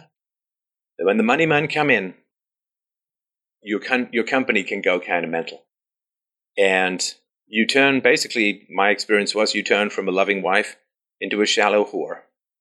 And uh, it is a gross process. So I think what happens is they say, well, you know, we can cut 50, 60, 70, 80% of our payroll and get exactly the same outcome. The reality, of course, is that, well, you can't. You can't. You're going to get bad code. The amount of knowledge, like I remember this when I when I worked at a, a code coding place. Sitting sitting down with guys and you know, I need to make this change. They're like, whoa, whoa, whoa. right? Whoa, hang on. Whoa there, young bucko. You want to make the change to this particular module? Woo. Okay, let me draw that out for you, right? And they'd sit there on the whiteboard, and it would then look like a map of the London subway or something, right? Or like a the flowchart that justifies the logic of socialism. Here be miracles. So they would put this stuff on the whiteboard, like these boxes and these lines and these diagrams. This affects this affects this affects this. So you got to be careful about this and blah, blah, blah. I mean, they knew their stuff because they'd been coding there for years. Years, years, years, years, years. And the idea that you can just transfer all of that in two weeks, oh, come on. Employee base of over 40,000 people? That's mad. That, I mean, I bet you they got a bunch of custom software development there. They got a bunch of modules linking together. They got a bunch of databases trying to link together. I mean, it is like the amount of, of, of human knowledge that's stuffed into the minds of those coders and, and maintainers and, and testers and so on is absolutely enormous. And I know this because I mean I built code that had quite a lot of I built a system that had quite a lot of code and integrated with other systems and, and all that. The idea that I'm going to transfer my knowledge of that in a couple of weeks, I mean, it's just ridiculous. But because the tech, the, the, the business people don't understand tech, and the tech people are intimidated by the business people. You know, the tech people, it, it, the best tech people are the ones who just love it. I mean, I was coding for years and years before I ever made a dime, and I just loved it. Same way I did philosophy for years and years. I used to debate like this in private. Nobody ever gave me a dime. Well, occasionally dinner. But um, the best coders, they're just thrilled to be there. You know, it's it's like if you're an actor or you know musicians are constantly doing this all the time. Musicians like I'm just happy to be able to sing and dance for a living, and then everyone just rips off everything that they make, and they end up with like nothing. I was just reading this about some musician the other day who like wrote a string of hits and ended up with like eleven thousand bucks in the bank account because you know it's like Sting's accountant and, and Billy Joel's man, like it just hoovered up. I'm just thrilled to be here when they don't negotiate. And it's the same thing with coders. They're kind of intimidated. Like the, the traditional coders are the nerds and the business people are the jocks. And, you know, it's freaks and geeks all over the place. And there's resentment and there's fear and there's, con- and they don't know how to push back. They don't know how to prove their value. They don't know how to stand up and say to the business people, you're making a terrible mistake. And in a way, it's kind of hard for them to do that because what's going to happen is they're going to say to people who don't know any better, i.e., a lot of money managers, they're going to say, hey, you know, we just cut our overhead and our expenses by X millions of dollars a year. Now, project that forward out. It's over 10 years, we've saved, eh, we're only spending this, we're outsourcing, it's two weeks, we got a little bit of, um, you know, one time hit of, of um, people leaving and the money we got to pay for them. And everyone out in the stock market says, whoa, that's great. These guys are they're getting exactly the same product, but they're saving so much because they don't know, they don't understand. And then what happens is the people who are making those decisions get their bonuses, get their stock options, get their wealth, and that's often enough to keep them comfy for the rest of their lives. What do they care about what the company's doing in five or ten years? They've moved on. See, they've moved on, and they look like heroes. Wow, look at our stock price. Look at our overhead. It's way down. Payrolls cut enormously. Profits are up. Stock prices through the roof. I'm a business genius. you know, I do run a fleet of taxicabs, but I've decided to stop changing the oil and maintaining them. Woohoo, look at that. Maintenance costs are way down. what do you care in six months, right? And so they look like business geniuses. They make a fortune for themselves and for the company and for the shareholders. And then what happens is five or years later, maybe three to five years later, problems start emerging, but they may be gone. Or there aren't enough people who understand the thread of the decisions that are made now versus the domino effects that are happening three to five years down the road, or maybe less, could be less, could be, could be slightly more. And then there's like, wow, you know, we have lots of problems with IT. lots of problems with IT. And, um, you know, funnily enough, when we took our IT from a country with an average IQ of 100 and we moved it to a country with an average IQ of 80 to 85. well, anyway, I know the coders are smarter and all that. But, um, then what happens is the managers like don't don't go and work for this company in a couple of years, in my opinion, because then you're going to start inheriting all these problems, and then you're going to say, well, you know, this is uh, you know we've we've got some IT issues. Nobody goes back and gets money back from the previous guys, right? Their money's theirs, right? we got IT issues, man. We're going to have to spend a lot. We got to rewrite a whole bunch of stuff. We got to take on some extraordinary expenses. We we might have to move it back in house, you know. And and then that's their challenge. And then people are going to lose money, and stockholders are going to lose money. But you know, the previous stockholders are very happy. They stock price went up because of these illusory gains. You need to starve the stock market of revenue so that people are more critical of the long term effects of short term decisions. If everybody's just watching the needle, ooh, it went up, sell, make money, right? It's like that old uh, The Fisher King. There's a some homeless guy in the movie called The Fisher King. There's a homeless guy yelling into a phone that's not connected to anything. You know, sell, sell, sell.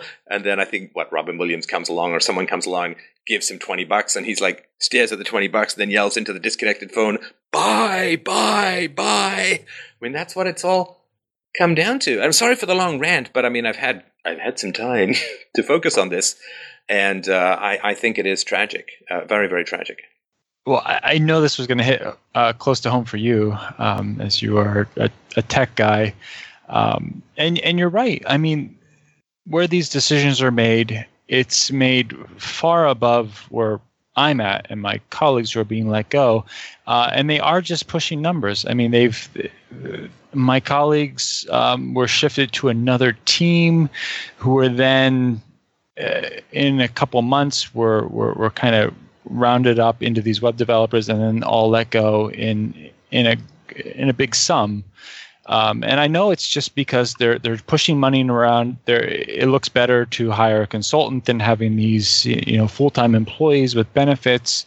Um, and um, we've seen other um, local large um, healthcare companies do similar things in the last couple years. So it's a growing trend, and uh, I just I'm curious as to why we're not hearing about it. Like I, I, hear about it because I'm I'm involved with it. I'm right there, but as far as uh, nationally, we don't hear about this. It's just a great big push out out overseas.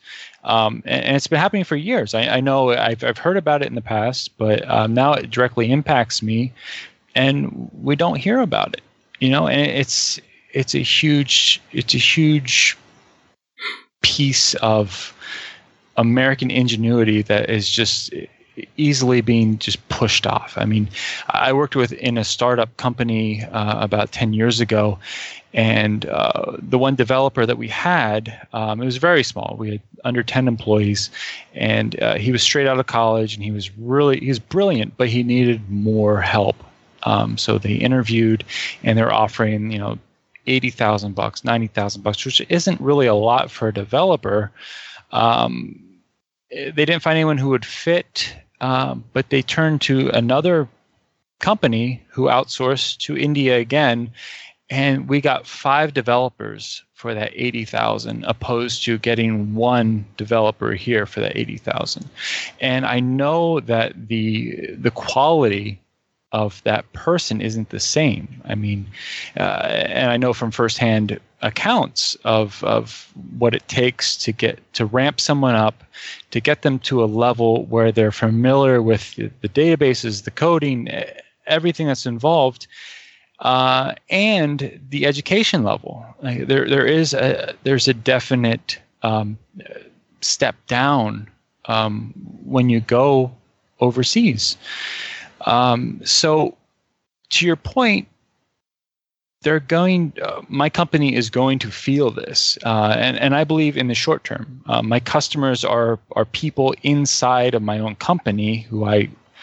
Uh, who I need to gather requirements for and, and provide for, they're going to feel this immediately um, in the in the turnaround time that's going to take get changes and, and applications created for their use. Um, so it's it's going to hinder us as a whole.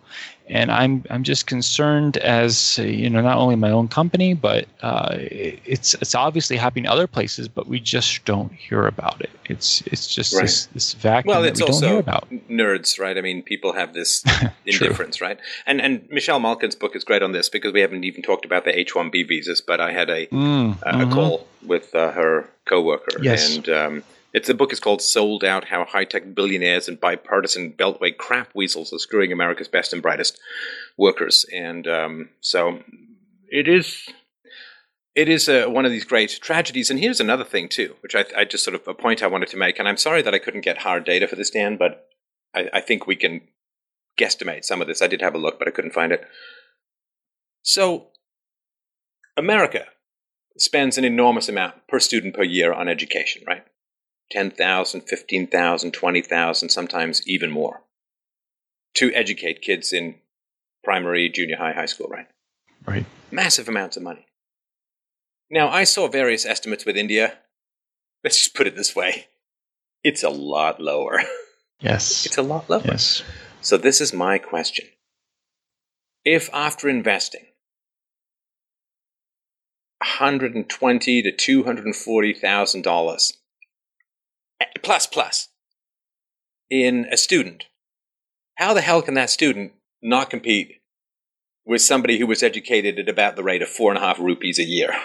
conservatively yeah. speaking, right? I mean, what the hell? I mean, we know. I mean, I know the answer, but it's an important answer. It's an important question for people to ponder. How can you just spend two weeks transferring work from people who've had that much education poured into them to people who've had far less spending on education? Doesn't That's that right. mean that, that we should just spend way less on education because it doesn't seem to make a difference? You can just two weeks, you just hand all this work over. Why the hell yeah, is, is America spending so much uh, money educating people when you could educate them at Indian standards and just transfer it. Anyway. That's right. And and Stefan, to your point, we're looking at some people who've been there know, 15, 20 years who have this enormous experience and just the the relationships that you build over that time with other parts of the business, eh, you can't quantify. Um, there, there's no way of duplicating that. Yeah, within two weeks, within two months, within two years, there, there's there's no way to do that, and it's just it it is a tragedy. Um, it, it it breaks my heart. Like I said, the, the people closest to me have actually been absorbed into this consultant company, um, which is a good thing for them. Um, but the the remainder um, we're losing a lot of other good people, uh, but we're gaining a lot of just unfamiliar people. Um, just uh, and you're right, the education's probably not there. The experience is definitely not there. Um, it, it's just concerning to me. Um, not only is am I next, you know, as being a yeah. no technical person, but uh, who's next? Who's who's next out there who isn't hearing about this? And there, there's no great press. There's no great. Um, there's no. There's no fury against it. You know, like we're we're losing legitimate jobs. Well, you smart know, people not, are concerned about it. Yes, but yeah. dumb people don't care. They don't think about think. Of, uh, it's. I mean, this company and and these people but as knowledge of this ripples around, see, coders talk to each other. Oh, online forums, magazines. You know, you don't know this world. It's like the whole business to business marketplace. Like as a consumer, you don't see it, but it dwarfs what you buy at the mall. It's what businesses buy from each other. You don't see what's beyond, what's behind the trucks that pull up. What happens, of course, is people are like, "Whoa, I'm not going into tech. Are you kidding me?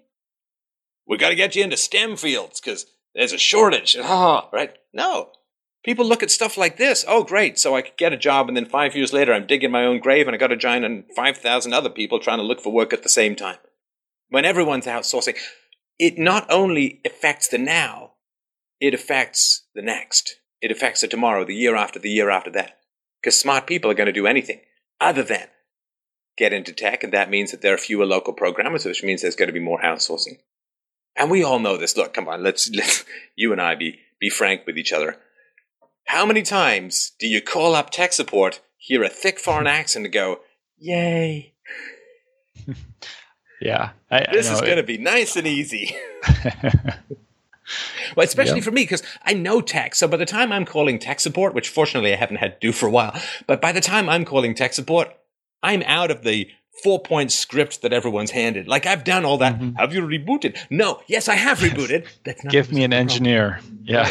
yeah, yeah. I mean, I, I, need somebody who who who's got more than the flowchart. I need somebody who can think right. on their feet, who knows the tech, who understands the issues. You know.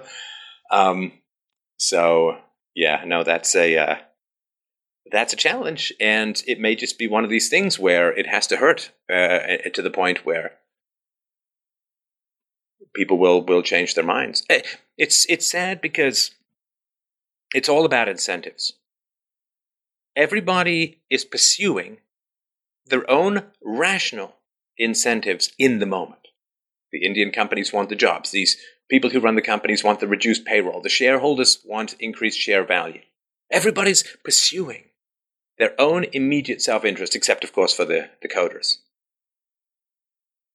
But the reality is, well, the other thing that's true as well, if, if uh, unemployment insurance has a big, a big problem here as well, or it is part of the problem, because without unemployment insurance, what would happen is people who got fired would take lesser wages just to keep eating, right? And so what would happen is rather than staying on unemployment insurance, they'd go out and get jobs, and that would drive down the wages of coders. And what that would mean is it would become increasingly more efficient and effective to hire domestic coders rather than go to India. But because point. there's unemployment insurance, people then leave the workforce. They're not counted as unemployed after a while. And they're not in there bidding down the price of these jobs to the point where local coders can compete. Yeah, that's a great point. And you know, none of these companies, mine included, have ever come back and said that you know going going overseas going offshore and hiring a consulting company and getting uh, outsourced employees we're going to save this amount. You could stay on and maybe get a reduction in pay or leave you know find your own your own wage somewhere else. They never come back and say look we're looking out for you. Um, maybe if you take a reduction or hey maybe i'm an executive and i take a reduction. That never happens that's that's well, silly it is course. also it is a disaster as a whole and I think a lot of it has to do with H 1B visas and this idea that coding is just kind of like typing. You know, why would we want to pay a typist three times? We get a typist for one third the price. They type just as fast. Like it's an illusory efficiency. It's not like automation. And is it close to half of software projects completely fail? I mean, software is by and large disastrous. Can you imagine that for like cars or, or airlines? yeah, 50 50, we're getting off the tarmac or not. I mean, it's terrible. And, and that's it. You're, you're working with people who want something that they don't really know what they want anyway. You know, so it, it falls under the IT to understand what they're really asking for and program for that versus what they thought they wanted. Because a lot of times, uh, things that, you know, end users think they want isn't possible or they haven't thought it through at all. So you tech the technical uh, minds are, are normally a little higher level than the people asking for what they think they want. Um, so there's a little discrepancy um, between the two. Yeah, and if people want to like just just do a search for outsourcing disasters and whatever, and and it's legion uh, it's legion. But uh, the, the same people who've made the money are not usually the same people who end up having to pick up the pieces. And then, of course, what happens is there's a huge morale problem because people don't want to go. Like, let's say that there's a, a the outsourcing turns to be problematic in sort of three, five, or, or six years or whatever, right? So then what happened? This is part of this long term thinking that is so avoided by so many people. So let's say there's this problem. Well, what sane human being wants to go in and try and manage that? problem. Oh, we've got 28 different systems. They've stopped talking to each other. We've got outsourcing. It's on the other side of the planet. So you're going to be tired half the time with your conference calls at two o'clock in the morning, unless you want to fly out there, flip your entire schedule, and get Delhi belly and spend three days throwing up in a hotel room. I mean, and so who, what sane human being is going to say, well, I'm a really creative, smart individual with lots of options and choices. You know what I'd love to do? I'd really love to go into a complete clusterfuck of compatibility and undocumented code issues and try and sort that out with people on the other side of the world, where there are cultural and language issues. I mean, no decent manager, no manager with choices and options. Can you imagine? Imagine, hey, Steve Jobs, do you feel like designing the next cool gadget? I mean, if you were still alive and all that. Or would you like to go and fix code compatibility issues and security holes and undocumented code from outsourced 3 million lines of spaghetti code from two years ago. No. Nobody wants to go back and work for that place because they just toasted all the last people, so they can't hire top talent without paying a hell of a lot of money, in which case people are there for the money rather than the passion of it. And they sure as hell can't get decent managers because that is the very definition of something that no manager would ever want to do, again, unless you're just going to pay them so much that they'd be willing to, to bite that bitter bullet. Yeah, and we were already there. I, I talked to um, some of my devs, and they they said that some of the other guys who are having these knowledge transfers, um, it's almost been impossible um, as far as the language barrier is concerned and the time barrier. I mean, we're looking at 10 or 11 hours difference to India. These guys are exhausted on the other end of the phone. They're they're falling asleep while they're having these meetings, and one of the guys said that I, I don't I didn't know who was calling me. I couldn't understand him. I, I said, You're gonna have to talk to my manager.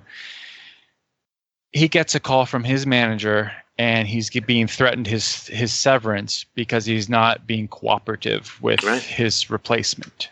And I'm like, what Here's kind of thing, too. morale? I'm so sorry to interrupt, but I just wanted to mention another thing before I before I forgot. And I mentioned this before on the show, so I'll keep it brief.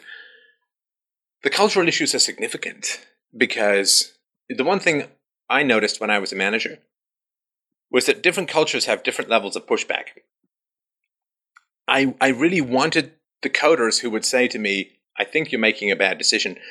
I think you're taking things in the wrong direction. And here's why, right? And then we'd sort of sit down and, and, and go over it. And sometimes they were right, and they, sometimes they saved me a huge amount of time and work and hassle because I would say, "Oh, I think we should do this." Now there are other cultures that are much more deferential towards those in authority, right? And they'll say, "Okay, off I go," right? And they just, they, even when they know that it's not going to work, or even when they know there's going to be big problems, they're like, "Well, you're the boss. I'm, you know, you program me, I program the computer." And if you move from a culture that is more skeptical towards authority, which you could say is sort of the American culture to some degree, and you move to a culture that's more deferential to authority, you don't get the pushback from the people who know the most about potentially bad managerial decisions. You know, let's switch all the servers to Linux, you know, because oh, whatever, right? Maybe that's a great idea, maybe it's not. But if you don't have people who are going to push back at you when you're making a questionable call, you're kind of flying blind in, in many ways. And that is um, not something that should be taken lightly. But again, it's the kind of thing that only shows up uh, quite a ways down the road. Yes, and, the opposite is true. I mean, maybe someone from over there is going to push back, and you're like, well, what does he really know? You know, maybe you won't value his opinion as much because he's just over there. You know, like what what could he know? It, it's just it's you're right. It's it's not a good situation. It's Well, I know I know how to disagree with people from my background. It has nothing to do with race or anything, but I know I know how to productively disagree with people from my background. If you said to me, "How do you productively disagree with someone from Japan?" I'm not sure I would have quite as much fluency in that, right? Neither would the Japanese person. I mean, the disagreeing and, and having productive disagreements is very complicated. And a lot of it has to do with cultural history. A lot of it has to do with all the arguments you have with your friends and things that went badly and the things that went well. You can't just snap that out and snap that in with somebody else who's got four, you know, four fingers and a thumb on each hand. It's not, it's not the same. But again, it only shows up down the road. And um, it's like heroin. It's good now, but later you're going to pay a bit of a price. yeah. All right, listen, I got to move on to the next caller, but uh, Thank you. I, I feel we solved the entire problem to the entire industry. So yes, we're we're good now. Thank we're you. so set. much. Set- Send your donations in. freedomainradio.com slash donate. All right. Thanks, uh, thanks, Dan. I appreciate the call. Thank you, Stefan. Appreciate it. All right, up next we have Brandon. Brandon wrote in and said, What would you say your biases are? How do you avoid confirmation bias when dealing with new information? And how does a young person like me search for the truth without giving in to confirmation bias? That's from Brandon. Hey, Brandon. Hey, how you doing? I'm doing good, Stefan. Good, good, good. Um, how do you avoid? I mean, as far as what my biases are, that's a bit of a impossible question because if I know my biases, they're not biases, and if I don't know my biases, I can't describe them. So, um, I just want to want to point that out. I mean, so I don't really know how to answer that. I'm sure other people will let me know in the comments, maybe, but I don't know how to answer that. But I will say, sort of confirmation bias when dealing with new information. You just have to rigidly and rigorously dedicate yourself to facts. And you have to say that my perspectives must, to a large degree, be like the shadow of a statue, right? Whatever the shape of the statue is, well, that's the shape the shadow is going to be, right? Your light angle, distance, and, and contours of the ground, that's where it's going to be. And when I think of the number of things that uh, I have uh, changed my mind on over the years, oh my goodness, it's a lot. And I think that builds trust because it means that I'm not you know, rigidly clinging to a particular position, but I am in fact just trying to follow the reason evidence wherever they they lead, right? I mean, as people know, I started off as a staunch Christian. I started off as a socialist, not in this show, but prior to this show, I was I was religious Christian. Uh, I was a, a socialist. Uh, I was dead keen on diversity. I was uh, a, a, strong believer in you know women's. Uh, we live in danger. Take back the night. Predatory rape culture everywhere. That kind of stuff. Like I was just. Uh, um, uh, tidying up some stuff in the basement the other day, and I came across an article from a, a newspaper about a diversity conference I presented at and participated in many years ago in uh, France, interestingly enough, in Paris.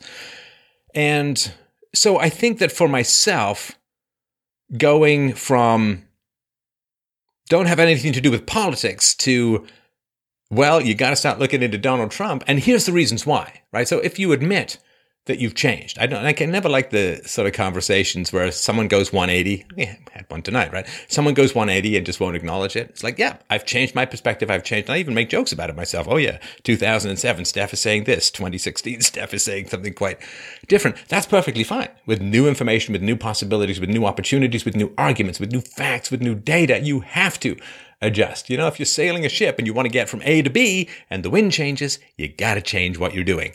That's all I know about sailing. I've never actually handled a sailboat, but I understand there's something involved tacking, which sounds pretty cool.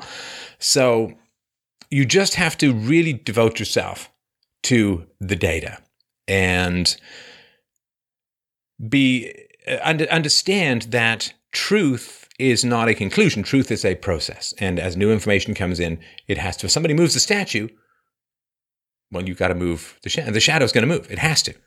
There's no possibility. I went from being very critical of Christianity to more conciliatory, to to more positive, to to more understanding, to more appreciative. Uh, that's not necessarily because Christianity fundamentally changed, although the Christians were very nice, and that's a little hard to resist at times, but because there are alternatives that are far worse. I had a relationship with libertarians, right? I got my start in the libertarian world. That was where my first big speeches were. I got my start in the libertarian world. And then I, uh, well, I had a giant, relationship with uh, libertarians that became somewhat different. Same thing with atheists and atheism. Uh, and uh, so if you provide the reason and evidence as to why your perspective is changing, I think that oh, immigration as well. I was more more keen on so open borders, and again, without the welfare state and all that, and that has changed. So as long as you provide the reasons behind what you're doing, as long as you acknowledge a change and don't try and sort of hide it and pull that underground switcheroo, then uh, I think that's fine. So if you want to search for the truth without giving into confirmation bias, first of all, don't have a negative relationship with confirmation bias necessarily. Confirmation bias is not bad if you're right. Do you know what I mean? like, yeah. let's say, let's say that I'm a trustworthy source of arguments, which means that I'll review the data. I'll, you know, I had a call uh, the other day, um, the last last call-in show. Guy proved me wrong on a particular point, and I'm like, absolutely right. Thank you very much. Uh, that was that was great, and I actually really enjoy that. I think it's great. I we should have it more. But um, so let's say that I have become someone that that people trust when it comes to bringing out arguments.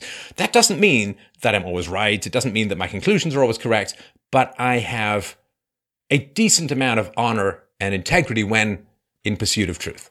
Now, if I say something, I hope that I've gained enough trust with people over the years, if you've listened to me for a while, that it's not just like some crazy guy in the street yelling something. I'm sure for some people it is, but but I hope for the most people, for the most part, people are like, well, Steph said it. He's got a good track record, and I'm going to, uh, you know, maybe give him a little bit more uh, credibility than than other people. In other words, there's confirmi- confirmation bias with me because I don't manifest confirmation bias on a regular basis. Therefore, you could, you know, take what I say. Like if somebody, if, if a weatherman has correctly predicted the weather every day for the last 20 years, hopefully he's going to be uh, better than, you know, your own town Edna who says, my joints are aching. I think it's going to rain. right. So uh, hopefully people build up credibility and that is you know, confirmation bias. You know, like if some my my daughter's playing somewhere, they said, "Oh yeah, she just attacked and bit this child for no reason." I'd be like, "No, no, she didn't. No, she didn't. Come on, no way."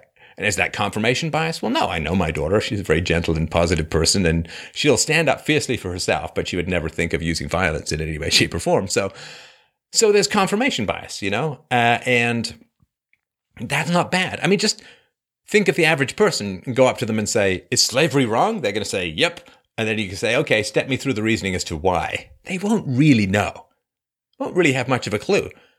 But slavery is wrong, right? So they have confirmation bias, and a lot of culture rests on confirmation bias. It just does. A lot of culture rests on confirmation bias. Hopefully, in the future, there'll be more reasoning and more whatever, right? But right now, a lot of the things that we justly think are wrong or bad rest on confirmation bias. Unfortunately, there's a lot of lefty social justice warrior stuff that, that is not uh, bad. Uh, sympathies to Lacey, of course, as always.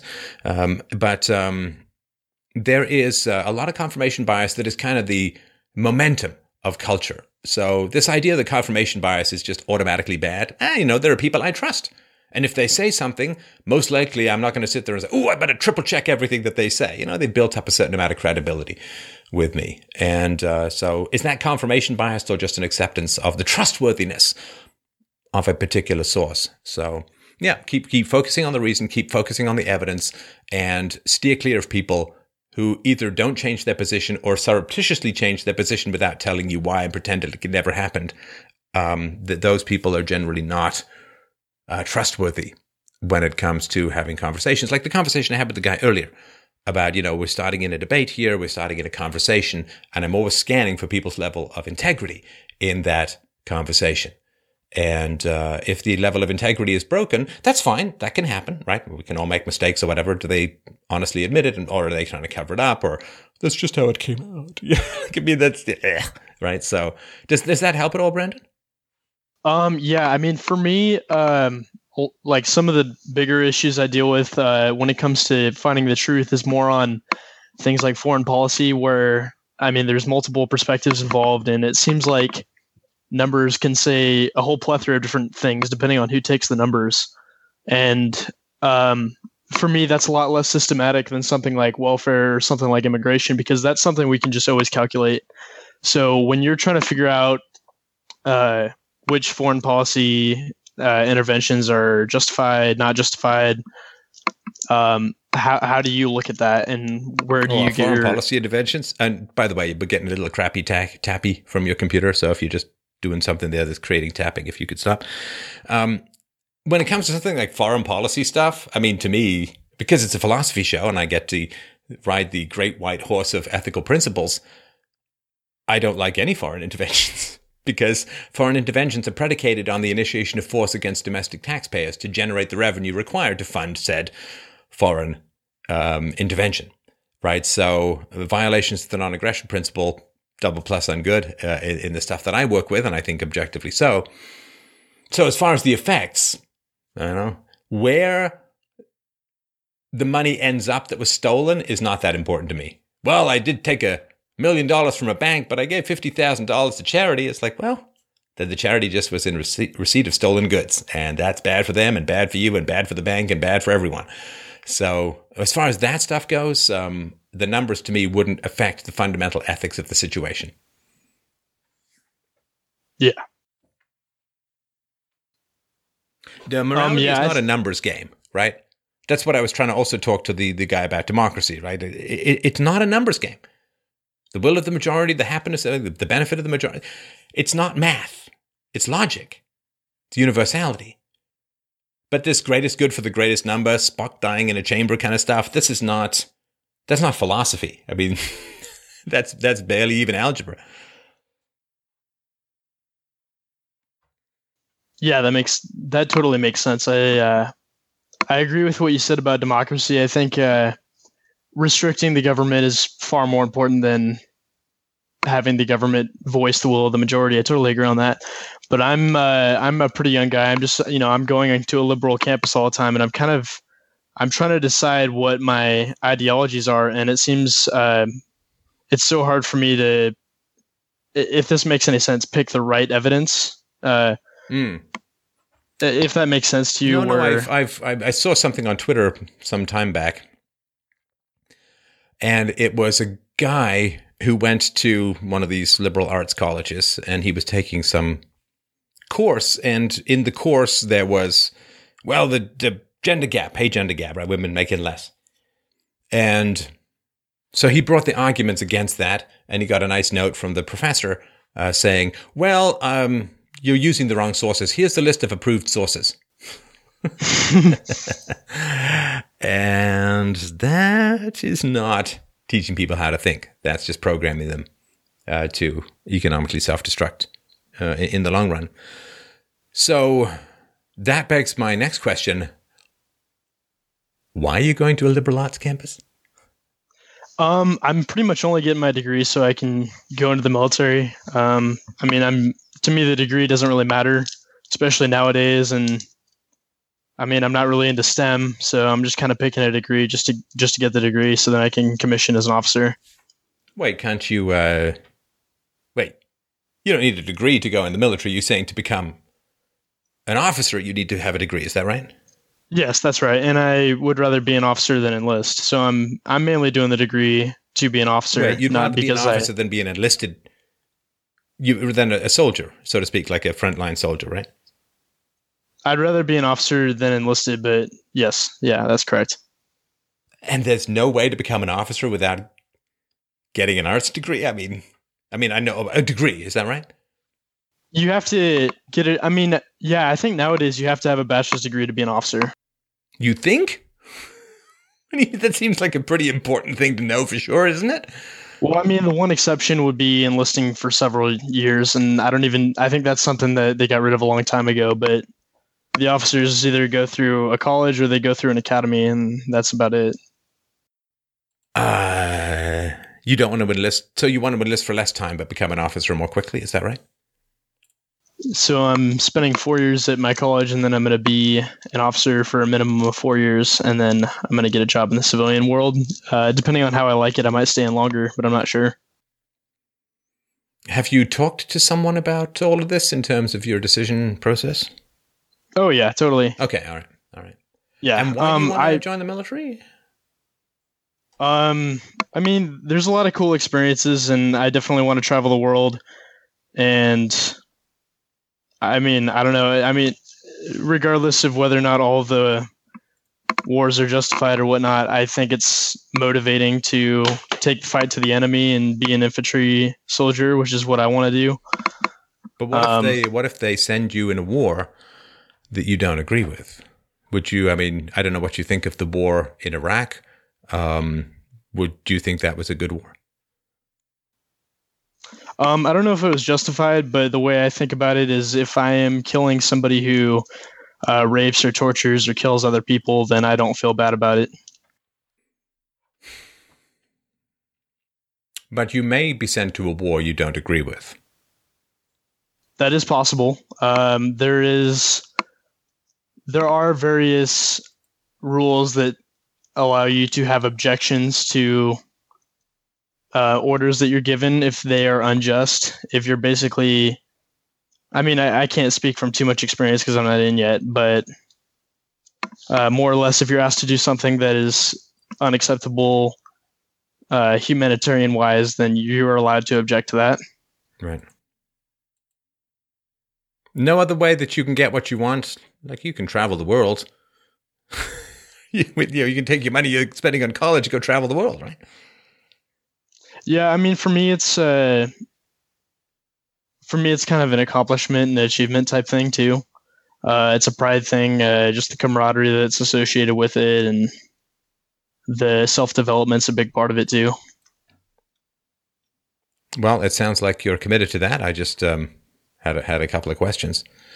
So Yeah, that yeah. No, go ahead. No, no. I mean, it's it's good. It's good to have questions because there's plenty of people who definitely don't join for the right reasons. Right.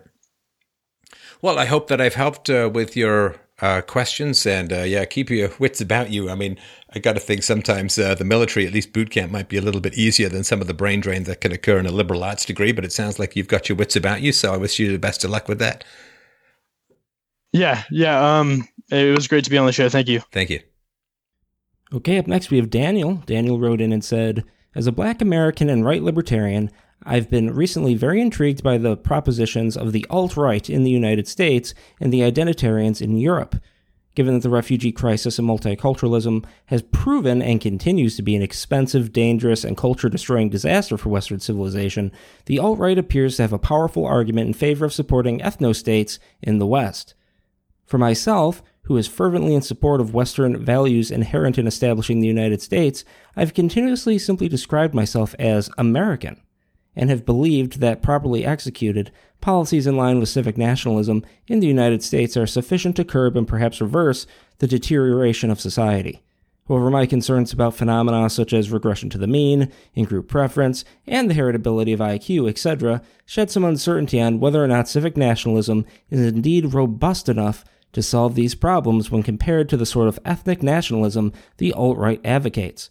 While it seems reasonable to me to support ethnic nationalism in Europe, since identity in those countries is so greatly tied to blood and its connections to culture therein, in the United States, where identity seems to be more tied to the nation's founding principles and ethics, can civic nationalism really succeed at preserving an ethical society, especially one which is so characteristically Western European at its core? That's from Daniel. Oh, hey, Daniel. How you doing? Good. How are you, Stefan? It's great to be on your show. I'm well, thanks. It's a, it's a very interesting question, and I appreciate you coming up with it. But uh, Daniel, I mean, I, I, I, don't mean to get all pasty on you, brother, but uh, you think that this uh, ethno state is some new alt right thing? I mean, weren't there a bunch of black intellectuals who wanted a black ethno state in um, Africa or or even in um, even in America? This, this is a pretty old idea for a lot of people, isn't it? That's actually true. Marcus Garvey did advocate such. He actually advocated for having an ethno state in the southern part of the United States, and some people in the Black Panther Party actually agreed with doing that. Um, and he actually found some allies among white nationalists um, during his campaigning for such. Yeah, I mean, there are a lot of people. I mean, I you know, who say, well, you know, we've been working at it for 400 years. It doesn't seem to be working that well. So maybe a divorce would be in order. Um, I don't particularly agree with them, but I just want to sort of point out that, uh, it's it's an old idea and and lots of different ethnicities have talked about it as something that could could potentially solve problems. I just sort of wanted to point that out, just for those who don't know the history of both uh, whites and blacks and other groups who've talked about it in the past. It's not some new thing. It's like, ooh, alt right, they've just come up with some spanking new ideas. It's pretty old, right? Yeah, I guess I didn't make that clear when I asked the question. I think um, it was just the fact that the alt right has recently brought that topic to the forefront. So right. Yeah, I mean, Muhammad Ali and the Nation of Islam were working with the KKK in the past because they felt they shared some um, ideas, I think, to some degree along these lines. So I just wanted to sort of give that context because I like to feel I got something out of my history degree. So I'm going to move. So, ethnostate. Ethnostate. I'll tell you some. Is is there something you wanted to add more before I sort of go into my my thoughts on it, which I've been mulling over all day? Um, maybe just to add a little context, um, because I know, I think there's been some talks from at least I saw some of some of the stuff going on on YouTube with you know, especially um, in Australia and New Zealand, since they're also dealing with um what several uh, at least um I'm trying to think. Sorry, I'm a little nervous. Uh, s- several people in those countries have highlighted that they're going through a similar sort of cultural de- degeneration that the the West is experiencing in general. And these are, I guess, you could call um, New Zealand and Australia also multicultural in a similar way that America is also, although their history is a little different. Um, but I'm also wondering whether like the same policies of civic nationalism would be just as effective if you were to implement them in Australia or New Zealand, who are also sort of multicultural compared to America. But um, yeah, I'd like to hear your thoughts to begin with. So. Sure. Well, if the left doesn't give up, and I think it's going to be very tough for them to give this up, Daniel, but if the left doesn't give up screaming racism at everyone, they're really driving. the hunger for ethnostates. And and that is something that which we really should not underestimate the power of that. Because at some point people are going to say, I'm so sick and tired of living under the shadow of fear of being called a racist. Like one way to solve it is just have an ethno state. Right. you know, it's like and and this is why I keep pushing back against this. Yes, there are racists. There are racists. I mean, yes, there are, but not everyone is a racist who disagrees with the left. You know what I mean? Like, like you and I can have a disagreement. It's got nothing to do with race. And so th- this pushback against this narrative is because ethno states, they're bloody to, to form. Right? I mean, they, they don't just arise spontaneously. You know, like people don't just, of different ethnicities, they don't just sort of hover up. It's not like My Little Pony and everyone hovers up and moves into that. Like it's, they're, they're messy and ugly things to set up. So, mm-hmm let's not do that if it can be at all avoided, right? So this is why I kind of push back against this. Well, it's one of the many reasons, other than the fact that it's generally um, wrong and unjust to scream racism at people all the time. But uh, it, it, basically, at some point, is people are going to wake up and say, I, I can't, like, I can't take it. It's too horrible, right? Mm-hmm. Now, the degree to which ethnicity and culture, like genetics and culture, are intertwined, um, it's interesting. So we've had this guy on the show from, uh, we, not from, I think he founded American Renaissance, Jared Taylor. Now, Jared Taylor was born in Japan. Now, he's white as white, white as white can be. And the question, I guess, is uh, w- would you look at Jared Taylor and say he's Japanese? Of course not. Well, that's an interesting question, though. He was born in Japan. That's his citizenship, I assume, or at least it was at some point. I don't know if they hand out citizenship even to people who are born there I, legally. I don't know. I don't think they do, in fact. But you wouldn't look at him and say, that's Japanese, because Japanese is a country, a culture, and a very specific ethnicity. Right. And it's interesting when you get some, you know, um, um, freckled redhead with blue eyes. Uh, I'm African. People get a little like, ah, a little different, right?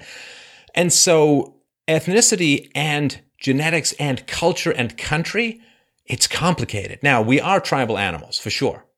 We are tribal animals. We have in group preferences, or at least we used to. I mean, at least whites used to. And there are in group preferences that are common the world over. Uh, evolution only works if you have any some kind of preference for your own genetics and those who are closer to you in your own genetics. Uh, this doesn't mean that this is how we should organize life. It just means it's how we evolved. And for people to just want to wish it away, for people to want to wish away any kind of ethnic in group preference is as crazy to me as people who say, well, I'm a communist and I can wish away people's um, response to it, incentives. Right. You know, people will work just as hard if they get paid exactly the same. You know, people people will want to be garbage men even if you get paid the same and have the same opportunity to be a face painting children's artist. You know, like I mean, people who say, "Well, I can just create a new human being because of my ideology." That's dangerous. I mean, we know what happens with, with communism when they try to create people who aren't who don't respond to economic incentives. Well, everyone starves to death, and it's horrible. And if you're going to try and create a society where nobody has any in-group preference, whether that's ideological or whether that's genetic or whether that's ethnic or whether that's cultural, I mean, that's that's that's not going to work because it's not how we evolved. It's not who we are. Does that make any sense? It does. I have another question though. Yeah, yeah. So you mentioned about you know trying to combat the left's incessant screaming of racism and you know that being a driving factor um, as far as driving people to the alt right's ideology. Um, one thing that I'm worried about, especially with recent Canadian legislation, and you'll probably have a lot more insight on this than me, is um, motions like you know M103, Bill C16, and I think most, most recently Bill 89, in which the government is using basically as a cover hot button identity politics issues such as the transgender issue um, or Islamophobia to sort of slide in a more authoritarian um, structure to the government um, under the guise of quote unquote helping underprivileged classes. Um, and I, am wondering how you think it would, it would, be best to combat that as far as trying to um, rein in and maintain Western civilization, given that that's sort of like itself eating it from the inside. Right. Well, and so this to me comes down, Daniel, to this basic question of freedom of association. Mm-hmm. Like, you know that in America, like 90% of the churches are 90% black or white.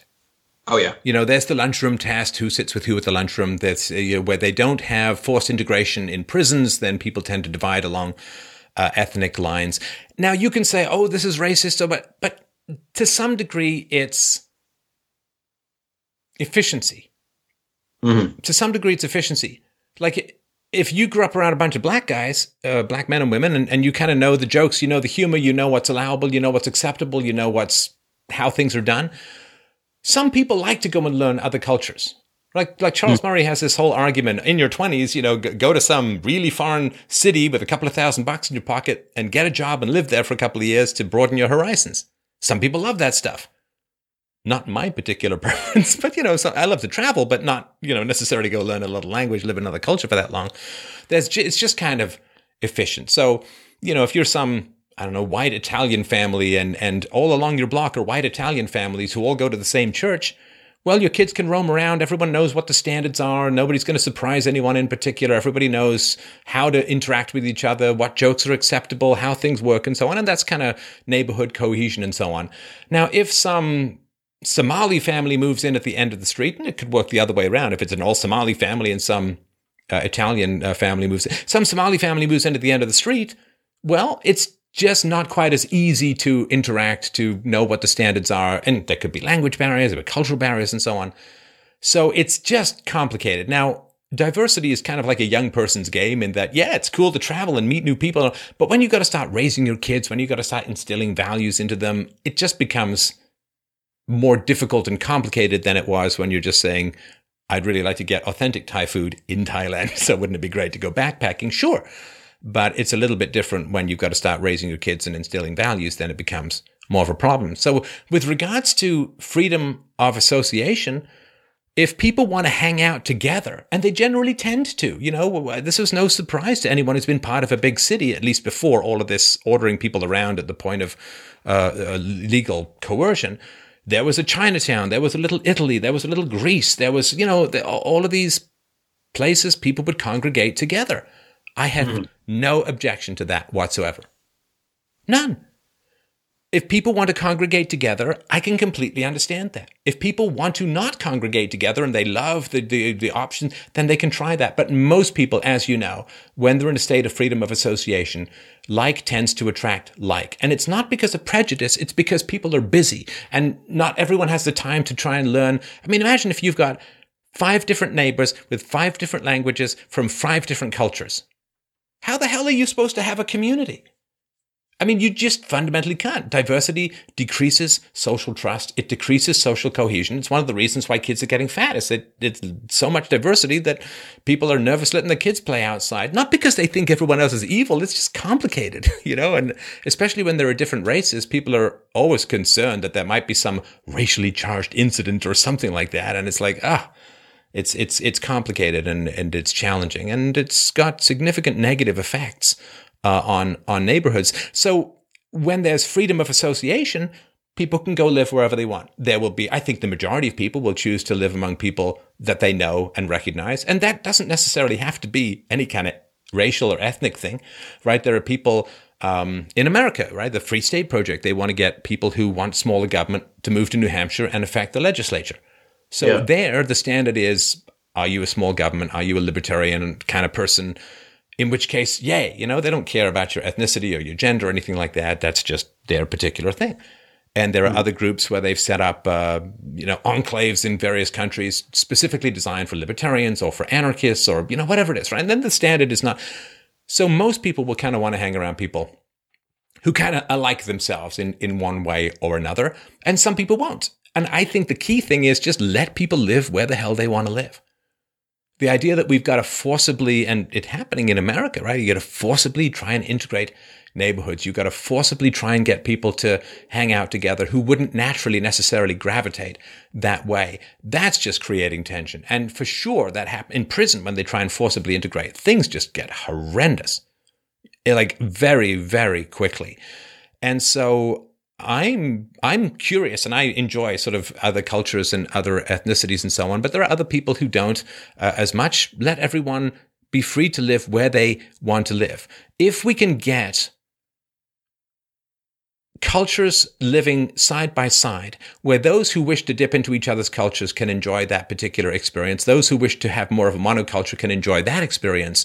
In other words, if we can allow, quote, free, freely formed ethnic neighborhoods or freely formed belief based neighborhoods, I don't think we need anything as complicated as an ethno- ethnostate. But, but, if we keep jamming everyone together and screaming racism at any potential thing that, that we could imagine is racism, well, then we're going to start driving up demands for ethnostates, which I think is a real tragedy because I think in a state of the free market and free movement and freedom of association, I don't think they'd even be particularly necessary. I think they'd be viewed as a negative.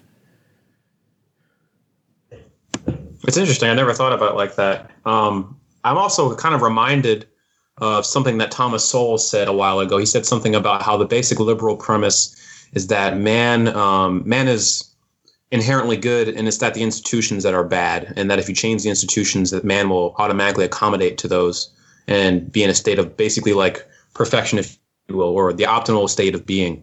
Um, and, and, I think that sort of draws from like the social constructionist idea that man is a blank slate, and all you have to do is forcibly change his environment, and he'll act and he'll, he'll react accordingly.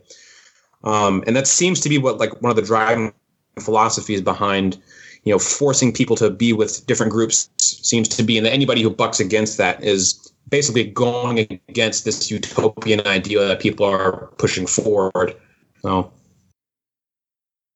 yeah no i mean that's very well stated but i don't believe they believe it at all i think that's a, a line that they have but they don't believe it so let me give you sort of an analogy as to why how i think this works so let's say that you're facing a very difficult army. Mm. But you can somehow convince that army that the, the, the, way that their army is strengthened is to have 12 different languages spoken in the army. right? Then what happens is if you can convince the other army that that kind of language diversity is going to make them much stronger as an army and then they pursue that for a while, well, that army, we, we know basically it's going to end up weaker because they're not going to be able to freely translate orders. Like they're going to have to translate us all the time. There's going to be stuff lost in translation. There's going to be a lag in how quickly they can react because of translation issues and so on. And if there are any cultural differences associated with the language differences, then there's going to be less cohesion in the army that you're going to be facing down. So Sounds if like you're facing a very difficult and powerful army, the best thing you can do if you can get this done, one of the great things you can do is to convince them that diversity is a strength while embracing no diversity at all in your own army. Right? That's going to give you a massive advantage in the fight against the other army. And so when, to me, when people on the left say diversity is a strength, well, they want to promote diversity in everyone who opposes them, but they never embrace diversity themselves. Mm-hmm. Right? Because look at uh, liberal newsrooms, look at leftist ca- uh, um, universities and, and their faculty and their administrators, look at all of this stuff. They don't embrace it themselves. They don't say, well, diversity is a strength, so we really don't have enough non leftists around here. We got to really mix it up a little. You know, we got to get a whole bunch of Donald Trump supporters in here. We got to get a whole bunch of people who think Ayn Rand was fantastic and and that um, uh, you know we're more Ann Coulter. We've got to diversify it, right? They're not interested in diversity in their own group. They're only interested in diversity as a strength for the groups that they oppose. And that is the fundamental thing. They have a weak army. And we can see this like when, when uh, people they don't agree with come to American college campuses. What do they do? They, they riot, they throw stuff, they try and get it shut down. Well, that's weakness. If they had good arguments, if they were smart people, if mm-hmm. they were verbally adept, good debaters, they would welcome these people. Yeah, come in, bring your crazy stuff. We can debate you. We can do all of this. We can shut you down. Not violently, but just in terms of intellectual capacity and, and skill in debating. So they're weak because they use force and distraction and pull fire alarms and, and set off, you know, whatever nonsense that they do, uh, sprinkler systems and all that, because they can't win the argument. So we know that they're weak. And how does a weak army fight a strong army? Well, it convinces the strong army to take on self destructive habits or characteristics. You know, like the, the boxer who's not that good at boxing, he really wants the better boxer he's going to be facing to not train and to eat a whole lot of Twinkies, right? yeah, you, you're fine. You don't need to train. I mean, come on, you're in your prime. Take it easy. You know, sit on the couch a bit, have a nap. You know, go on the all sumo diet. That's going to be fantastic for you, right? I mean, he wants to weaken his opponent. And the calls for diversity, it's nothing more than a military strategy to weaken a superior force intellectually and um, maybe even militarily when you look what's happening to the US military and its commitment to diversity and so on. Yeah. So that to me is this this question of diversity. It doesn't have anything to do with valuing diversity as a principle. It has to do with inflicting diversity as a tactic of uh, of combat. Yeah, that makes sense. Um, it also it almost seems like there's a parallel between that um, with the is pushing this, these policies in the United States and the West in general, and actually like uh, radical Islamists who are you know accusing Western nations of being you know Islamophobic and anti you know anti-Semitic and everything, even though the culture that they bring to to the to the West is actually highly monoculture, is very much a monoculture in, in itself. You know, everybody must you know, be a Muslim, everybody must behave in a certain way. I mean, there, there, there, are groups in the UK who are pushing for Sharia to be instituted in certain neighborhoods, and they have Sharia patrols. And you know, you know and the, the the ironic part of that is that you know these are groups that are accusing the broader country that they're in of being you know culturally insensitive, but they're enforcing a single culture and eh, with within their own communities, enforcing everybody else in the country to try to try to abide by that. Well, I mean, go go to a Muslim country, and, and people can let me know if I've missed any. But go to a Muslim country and look at how they treat non-Muslim belief systems. Yeah, like Christians in Egypt. Right now, I mean, there's very degrees of harshness, but I don't think that any of them um, are um, treated with the same respect that Islam is in the West, I think. And so mm. that is uh, that is a challenge for for people to sort of process and uh, and to understand. And this harshness with with which you treat competing belief systems is something that is part of the left as well. And uh, I don't, uh, um, you know, I, I don't respect any of the universality that the left claims regarding most of their most of their plans. And you see this all the time, right? They're all about, well, equal pay for work of equal value. But then anytime anyone does an analysis of leftist groups and whether how they pay men and women, it's never equal, right? I mean, it's like, it's like, come on. I mean, this is like, it's sort of become a joke picking apart the hypocrisy uh, of the left. Uh, they're really not interested in any of this stuff. They are opposed, very much opposed to something like Christianity, right? Because the reason that they are pro gay rights is because it's harsh for some Christians to to work with. If they were genuinely pro gay rights, they'd have some questions about you know Islam coming in with some of its harshness towards Christ, uh, towards uh, uh, towards homosexuality that or other you know religions or belief systems. So that is not like it's never what it's about. That the surface on the left is never what it's about. You know, there's a there's an old saying. It's a kind of a it's sort of goofy joke about men and women. You know, like when when a woman says I'm hungry, she's like, "Well, I'm feeling spiritually uh, unfulfilled, and I'm I'm concerned that we're not as close as we used to be, uh, and I'm using food as a complicated mechanism by which to manage my own emotions. And what I really want you to do is ask me how I'm doing in general in my life, where my mind and where my heart is, uh, and how my relationship with my mom is going." Right. Whereas a, a man says, "I'm hungry," and you know what he means. He wants a sandwich. I'm hungry. Eat some carbs. And and that is to me the the left is like I'm hungry. I don't know what they're talking about, but it's usually very complicated and usually very bad for everyone else. But on the right, when they say I'm hungry, it's just kind of that they're hungry. And so that is to me um, pr- pretty important. And until we get that understanding that the values promoted by the left are in general little more or less than weapons of, of uh, escalation of conflict. Uh, that is, uh, we're never going to have any luck trying to deal with any of any of these questions at all because uh, you you can't ever fight manipulative hypocrisy until it's exposed and the honest people among the left see it and you know groups have all groups have their radical elements, right? The, the alt right has their radical elements, the left have the radical elements, feminism have the radical elements, Islam, uh, Christians have their radical elements. The question is, how does the majority deal with it? Now, right. you know, the, there's the Westboro Baptist Church and so on. They're not particularly welcome among a lot of, you know, there are racists among white people. And when uh, a white person is racist, the white people say, dude, seriously uncool, very, very bad, not into the naughty corner for like ever. And the question is, what does the left do with its radicals? Right. And they don't seem to have, maybe you've seen it differently, Daniel, but they don't seem to have that same kind of, oof, not cool, not good. Uh, you guys are off the, you guys are off the island until you, you sort this out. No, I've seen exactly that. no, you haven't. Don't mess with me, man. I also wanted to ask another question, if you don't mind. Um, so I remember, I think Jordan Peterson said something about this. He said that, you know, a lot of this boils down to trying to fight postmodernism as sort of a repackaged Marxism that's recast um, you know, a class struggle in terms of just a power struggle in general, in general, whether that be between races, between genders, or you know, between people of a different sexual orientation, and then that also ties into this social constructionism that anybody can be changed into whatever human being that they want, you know, regardless of a complex evolutionary history that morphs human behavior and psychology into what it is now.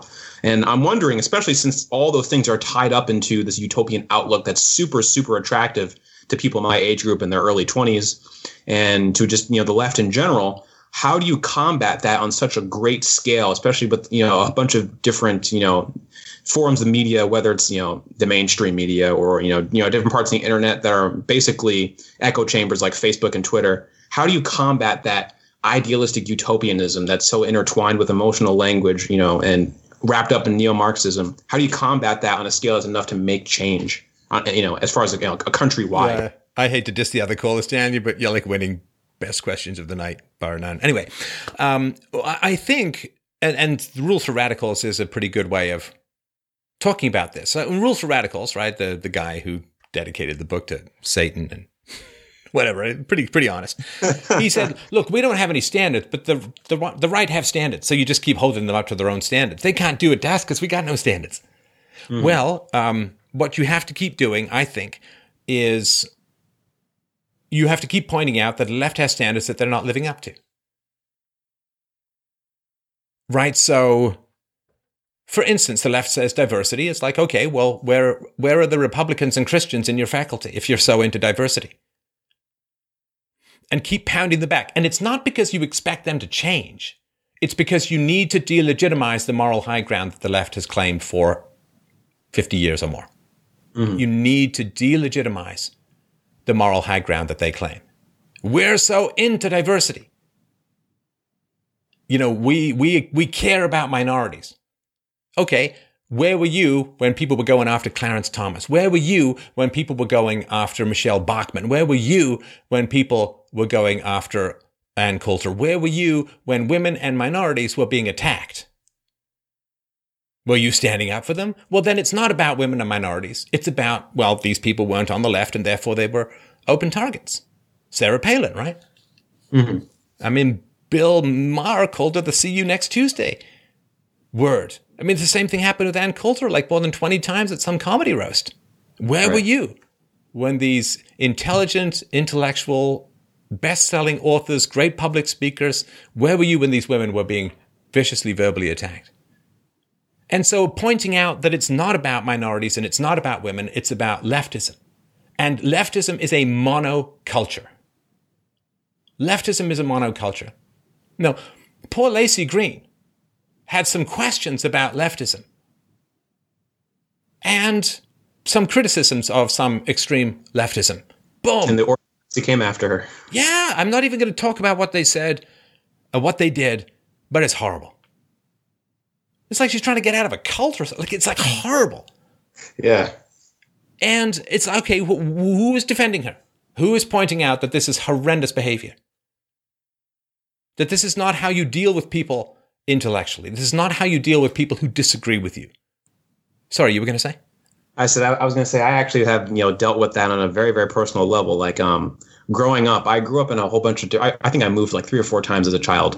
Um, a lot of that had to do with the fact that my family was kind of in flux.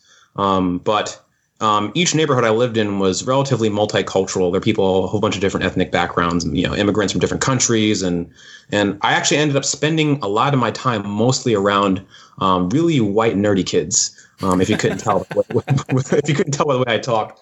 Um, but, but what's what's funny is is that you know I didn't openly come out with the views I had, um, you, know, you know, being a right libertarian and being a fan of Trump during his 2016 um, presidential campaign until after finishing undergrad. But before that, you know, being highly nerdy and into anime and all this other stuff, um, I basically was called Uncle Tom, Sambo, Negro, mm. anything you could come up with. Oh, like um, the uh, the RAO stuff, right?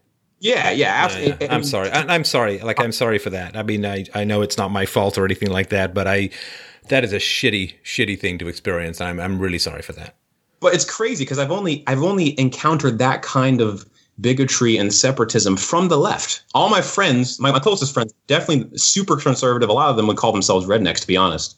But I've never experienced any sort of bigotry from people on that side of the spectrum. Well, this is the stereotype, right? The deep south, you know, the rednecks and so on. It's like, ah, you know, I think if you want to see real racism, try being a black Republican in Manhattan. Oh yeah. uh, that's brutal. And again, it's not even about race. It's about well, the problem, of course, is if you're on the right and you're black. Well, you know this infinitely better than I do, of course. But if you're if you're on the right and you're black, you're you're like a double threat to the narrative, right? I mean, they they you know what is it? Uh, they they want to keep um, the blacks on the welfare plantation. Mm. Right, I mean, this, this this is what uh, some of the black intellectuals say, and non-black intellectuals say. It's a good good chunk of truth in it. If you're a black and not on the left. It's like being a woman and not on the left. It'd be like being a woman and not kowtowing to the leftist Marxist feminist nonsense. You're a double threat. And the the viciousness that is reserved for people who break that narrative, who are supposed to be part of the left's protected pet classes and who go against that narrative, the viciousness is astounding. Uh, and um, you know, I mean, I've been called names and all of that, but it's never been anything quite as bad as I think what uh, people who the left thinks will be natural allies, but who don't go with the leftist narrative. I think people like yourself and others get it get it far worse than I could. The the most funny thing that um, I've heard is um, people talking about black conservatives and ridiculing them. They'll say, and this is from the left saying this, who believe that race is a social construct. They'll say, "You're being a traitor to your race. How could you do that?" Sure. You're being used by white people to legitimize their racism, and that's the only reason anyone ever talks to you. Mm-hmm. Oh, it's horrible. I mean, the funny thing is, too, again, with the left, they say, well, environment is everything. It's like, okay, well, then you should have no fear of hiring conservatives and turning them into leftists because environment is everything and they're going to be coming right into your leftist environment. They'll just change. You know, the same way that people change and lose all their incentives uh, and their desire to respond to economic incentives when communism comes along. And so, mm. since everyone's belief is a social construct that's inevitably changed by their environment, and you can snap your fingers and change people, just invite a whole bunch of uh, conservative Christian right pe- leaning people in, and and and you'll just change them uh, tickety boo into leftist social justice warriors because that's the environment they'll be in. And of course, they won't ever do that mm. because they know they know the R versus K stuff. Now they change like the wind. They have they're formless because they're seeking power right? So they're, they're like water coming down the side of a mountain. They'll just, they just change the shape. They got no fixed, because they are selected, right? They got no fixed address, so to speak. Mm-hmm. So they got no foundations, nothing they want to stand for. They'll change and say whatever the hell they want in pursuit of power. And so for them, the idea, like in a weird way, it is kind of true for them that environment is everything because they'll change chameleon like based upon who they're talking to just in their pursuit of power. Mm-hmm. So the idea that people have an identity beyond the power lust of the moment is kind of foreign. K selected principles, like kind of foreign to them. So I think that this everything's a social construct. It's kind of projection of their own formlessness. You know what Ayn Rand used to call the social metaphysicians, the people who don't say what is true, but they say what do people believe. Mm-hmm. And I think that that formlessness that they have, they only really take form. They only really take shape. It's like you know the old Invisible Man movies before there were big special effects and the way that they'd show the Invisible Man is they'd put like baby powder in the air and then they'd see his little outline and stuff like that. So you have to see the Invisible Man. And the way that you see the Invisible Man, the way that you see the purpose of the left, they have no principles, but the way that you see the purpose is you interfere with their drive to power. And then they manifest. And then they strike, and then you see them. But unfortunately, you know, somebody's got to be the chum in the water, so to speak. Yeah. That's a lot to take in, yeah. I, but I'm also just like because in, in your personal experience has you know holding up a mirror to the left using you know their own claims against them has that turned out to be you know the the most effective method because i know i think i think it was you who said something about how you were in a conversation with somebody who was a proponent of open borders or something and then you i think this was a, a youtube video you actually posted recently maybe yesterday and the person was arguing um, about how um, the border should be relatively open, and you said, okay, well, where would you set the limit? Um, you know, how many? You know, and the person was like, well, there should be a limit, but she, but she couldn't give you an actual number. Right. And so Right. Right. You should eat all the food in the world. Really? No, there's no, no, no max. No, no maximum. Well, maybe some maximum. I don't know what it is. Really, I don't think you're going to be my dietitian. Um, it's not to change the other person's mind. And the book, The Art of the Argument, is done, and and uh, we're just getting some final stuff ready for it to go out. And I go into this in more detail there. So I'm not going to tell you a thing, man. But um, if it's a private debate, I wouldn't bother right. with a hardcore leftist. I mean, forget it because it's just it's not the same language. It's not the same purpose. I mean, it, it almost feels like not the same species if you get the R versus K stuff, right? but if it's a public debate, what you want to do is give people the baby powder to, to show the invisible shape in the room. So, you know, if people are like, oh, I'm really into open borders, it's like, well, who have you taken in? How much taxes are you paying? And what's the maximum? It's just to find out if they have any sensible attitude whatsoever. Because open borders, you know, if you say, well, I'm really into open borders and refugees, and then you say, well, you know, the, the whites in South Africa are having a terrible time of it. Terrible time of it. Let's bring them in as minority refugees in a fairly brutal majority country and see what they say. Well, they know that the white South Africans are not likely to vote strong left. So Yeah. they don't want them coming in. And so once they understand, it's like, I want open borders for everyone who's going to vote for leftist policies. Well, okay. Then, then it's not open borders. You just want allies. You just want to bring people in who are going to fight on your side. I understand that, but let's not pretend there's any principles. It's just another military maneuver. So you just you just want people to see if you can delegitimize the moral idealism of the left or, or people's perception of the moral idealism, people will do just about anything. Whatever you define as good for most people, they'll generally follow. And so to me, if it's a private debate, pff, don't bother. Like I can't even remember the last time I had a private debate with a leftist. Forget it, right? Life's too short. But if it's a public debate, it's not to change the mind of the leftist. It's to give people the tools to expose the lack of moral legitimacy that the left is uh, claiming. Yeah, and I think broadly, like um, you know, the way the left is pushing right now, I'm not. Uh, uh, let's just say that I'm a little less worried about um, how fervent they are. You know, don't get me wrong, throwing bricks at people just because you're holding up a sign that says free speech is absolutely abhorrent, as we saw at Berkeley, and you know, Lauren did some videos on that. Um, but um, I'm actually a little more worried about a, I guess you could say, ultra nationalistic um, right wing pushback to all of that because it's because you know sort of like how um, in a lot of the literature with respect to um, the Nazi Party in Germany, how they described everything as sort of rooting out a virus within the population, cleansing society of this ill, and making the civilization whole and pure again. Um, eventually, like like you were talking about earlier, how people just don't want to be called racist anymore. Like the kind of pushback that's going to happen um, if people get pushed over the edge is what I'm worried about more than anything else. Well, I okay, think but hang on a sec, Daniel. I got I got to push back a little bit here because when people start talking about the alt right and then think it's a hop, skip, and a jep, uh, hop, skip, and a jump to Nazism, uh, I think that's a little bit of a leap. Now, That's fair. now, as far as, as sort of the alt right pushback against the left, um, you're, you're more scared of the alt right pushback against the left. I would say, I would say this. I would say this okay. compared to what?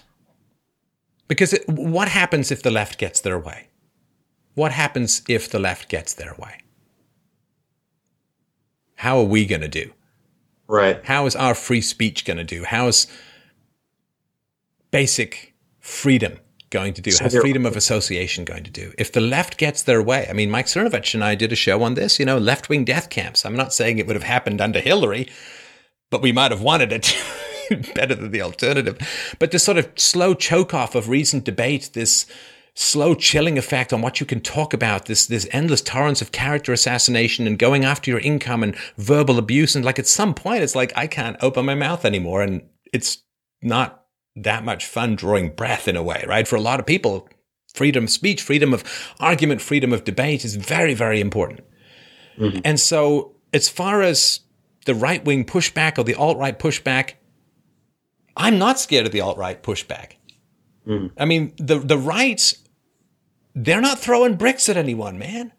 Right. It's the left who are throwing, not all the left, right, but the extreme left, they're the ones throwing bricks. They're the ones opening the borders. They're the ones pushing for these identity politics, chilling lack of freedom of expression, lack of free speech laws that nobody can define. Mhm. When have you done something wrong? I don't know. no one can tell you. So, as far as like I'm concerned about the advance of the left, I'm not concerned about the pushback from the right. Now, that doesn't mean I'll never be concerned about it. Of course not, right? But at this point, what's the Yeah. alternative? Who, who, el- I mean, I mean, you're pushing back, I'm pushing back, and I don't identify as being on the right or the alt right or anything like that.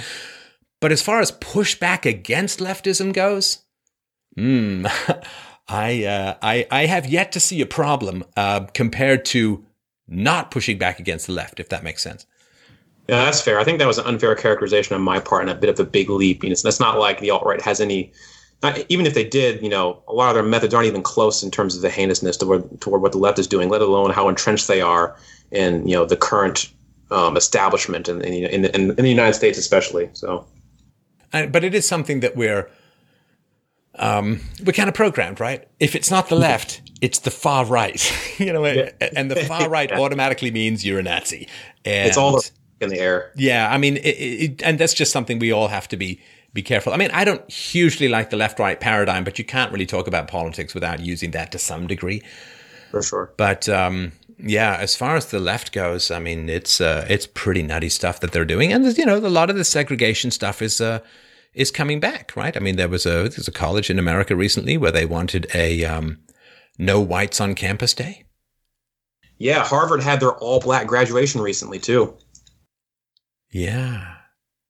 So as far as ethnic in-group preferences and segregation goes, Yeah. I don't know that you've got much to worry about regarding the alt right. It seems to be coming a lot more from the left. And that's because the left, of course, is so much demonizing, you know, whites or, or non minorities and so on to the point where it's like, well, why would you want to spend any time around white people? They're terrorists and poisonous anyway. it's like, uh, this is not going to end well, everyone. Like this constant provoking of, of conflicts and hatred and, oh, it's exploitation and, ah, you know, I mean, like Africa, the whites came and took all the wealth. It's like, well, the blacks have been there for 60,000 years. I didn't notice a lot of cathedrals. Maybe I missed something in my studying of history, but I don't think there was a lot of wealth there. I think it was kind of created.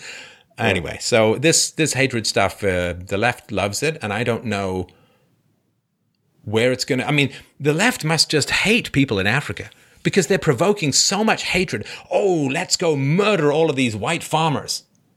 It's like, you know, they produce the majority of the food, right? Like Zimbabwe, and now they're suddenly asking for all the white farmers to come back. Right. Isn't that natural and hideous? If the left cared about black people, they'd say, you got to respect the white farmers, emulate the white farmers, apprentice with the white farmers, learn their skills, learn their trades, compete with them, and be great like them. Because you know what happens if the white farmers leave and there's not been a knowledge transfer? Millions of you are going to starve. Yeah. Like this is this is the cold-heartedness of the left. This is the unbelievable cold-heartedness of the left. When South Africa's become like the rape capital of the world, when crime is through the roof, when when Venezuela is happening and so on, they don't care. I hate what's happening to the blacks and the whites in South Africa. I hate what's happening to the people in Venezuela. I hate what happened to the people in Cuba. I hate what happened to the people in communism under communism. I hate all of this stuff because the suffering is unbelievable. It's bottomless and it's not necessary. It's not required at all.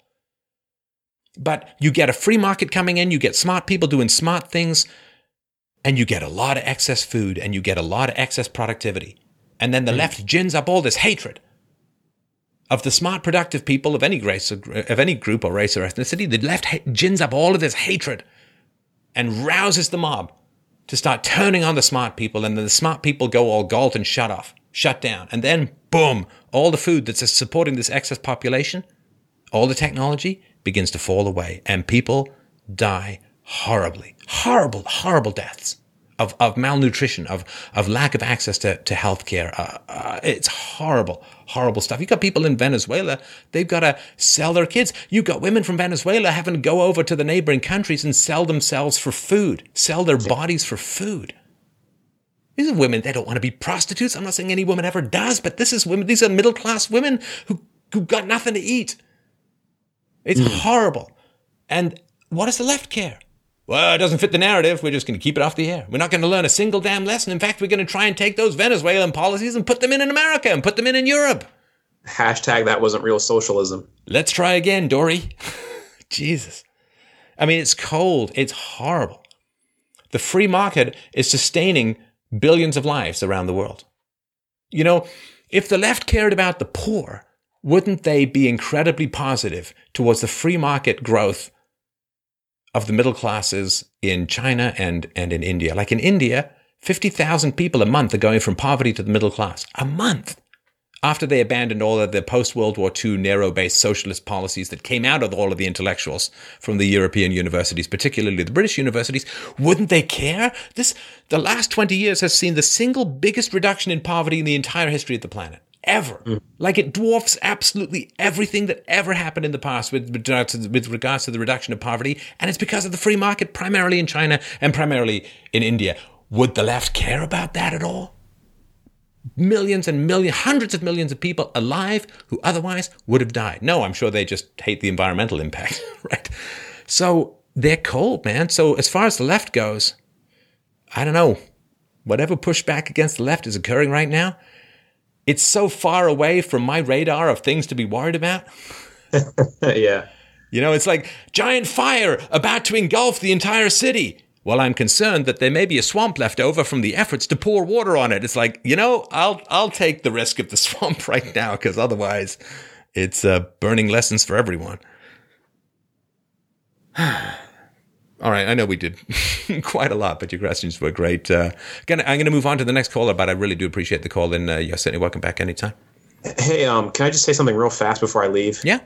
Um, I just want to say I've been watching your show and paying attention to it for about the last three or four years, especially uh, before I finished undergrad. I think you, I could say that you probably were responsible for a lot of how I came to think politically and philosophically. And um, I, I think without a lot of your content, I probably would have not ended up as secure as I am, especially just as, as a person, human being, as a man. So I, I just want to thank you a lot for that because you've been instrumental in a lot of my development personally in the last couple of years. Well, that's wonderfully kind, Daniel. I'm I'm moved beyond words. Actually, who am I kidding? I'm never moved beyond words, but uh, I really, really appreciate that. That's a wonderful, wonderful thing to hear, and um, um, I, I I really, really appreciate the conversation. It was a great delight tonight. Hey, thanks so much. I am repaid. All right, thanks, man. Take care. You too. Okay, up next we have Yuri. He wrote in and said, I was born in the USSR and moved to the United States in 1998. As soon as I landed in the United States, I was hit in the face with racism, sexism, and the wage gap. Those issues did not exist where I came from. For the first time, I heard about the Cold War and many other myths about Russia. How come there is such a difference in information, values, and people? Is capitalism really better than communism? That's from Yuri. Hey, Yuri, how you doing? I'm doing great. It's been a I've been on hold for two hours and 37 minutes, so Sorry, I'm just that. a little bit trying to recover from. Uh, We, yeah, we but- but have the we have truly Soviet era levels of customer service here. Your call is important to us. Please wait for two and a half hours while we get to you. You, you know, actually, I do not remember in my time in the Soviet Union ever using a customer service at all. Like, I have never had, had to make a call. I've never even seen my parents or anyone else call. I, I just feel like we bought stuff and it was just meant to work forever. And there was no reason to call. If it broke, you just threw it out and just bought a new one. right, right, right, So was, right. I got to assume that somehow in the Soviet Union, customer service calls you. But right, enough of that. Enough of that tired old joke. something like that, yeah. Right. So um, the USSR, of course, largely ethnically homogenous, right? Correct. Did you No. see a lot of non-whites No, uh, no. growing up in Russia? Absolutely. But but they're not necessarily not white. We have a lot of uh, bordering southern countries, so we're uh, they're darker skinned. They're not necessarily the same complexion as we were, but we, we knew where they were from. But because of the uh, such a camaraderie of different states, everybody was uh, accepted because there was no borders, no visas. Anybody could transition from, let's say, Kazakhstan and come and live in, in Russia, or somebody could come from Uzbekistan and come to live with us as well and, and work as well. Everything was integrated into one big system, working system. So, uh, for example, you could get education in Uzbekistan and get a job in Russia. Well, so you're talking way. about, if I understand this correctly, and you know, obviously correct me where I go astray, Yuri, but you're talking about sort of like Scottish people versus Italian people. Right. Okay. There's a difference in general, right? I mean, Italians darker, swarthier, darker hair, and so on, except in the north of Italy where there's still some blondes uh, kicking around.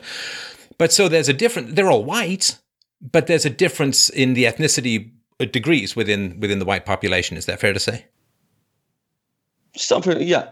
Well, well, you know, there is a little, a lot of influence to uh, uh, south of Russia countries from the uh, from the Asian uh, okay. parts. So, so there's a lot of mixing. So a lot of people look Asian, so they're they're easily uh, uh, distinguishable, and and you know a lot of the uh, Muslim uh, people that come over and they they have a certain complexity that that isn't really variation of Russian, but but we know that they are they come from one of the countries that uh, border us, and and you know so they're accepted. So there's no this concept of one race is better than the other or one you know there's no teams there's a, nobody picks a team. It's like it's very common in the United States where everybody kind of has a team. You have your team, everybody has a team, but in Russia there's no team. Right. It's one big big team.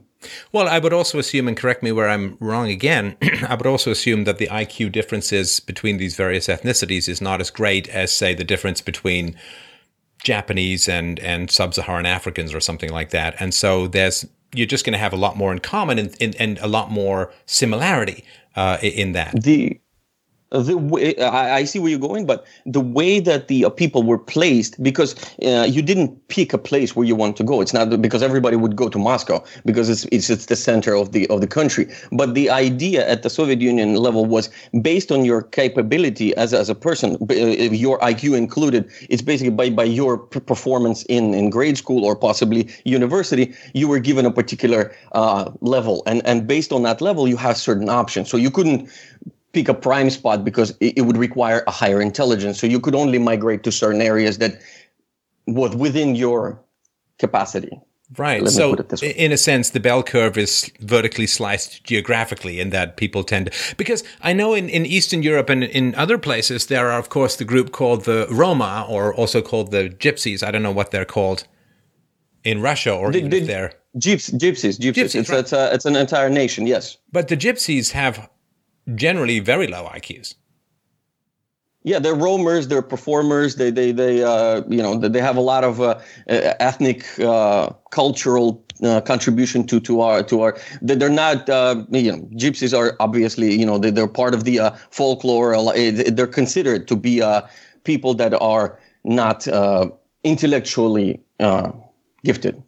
right, which is a nice way to to, to, uh, to, to, put it, you know, in a, in a in a nice context. And you know what's funny? But, but sorry, Yuri, I just wanted to interrupt because I just wanted to get this point out, and it seems like a fairly decent place to shoehorn it in.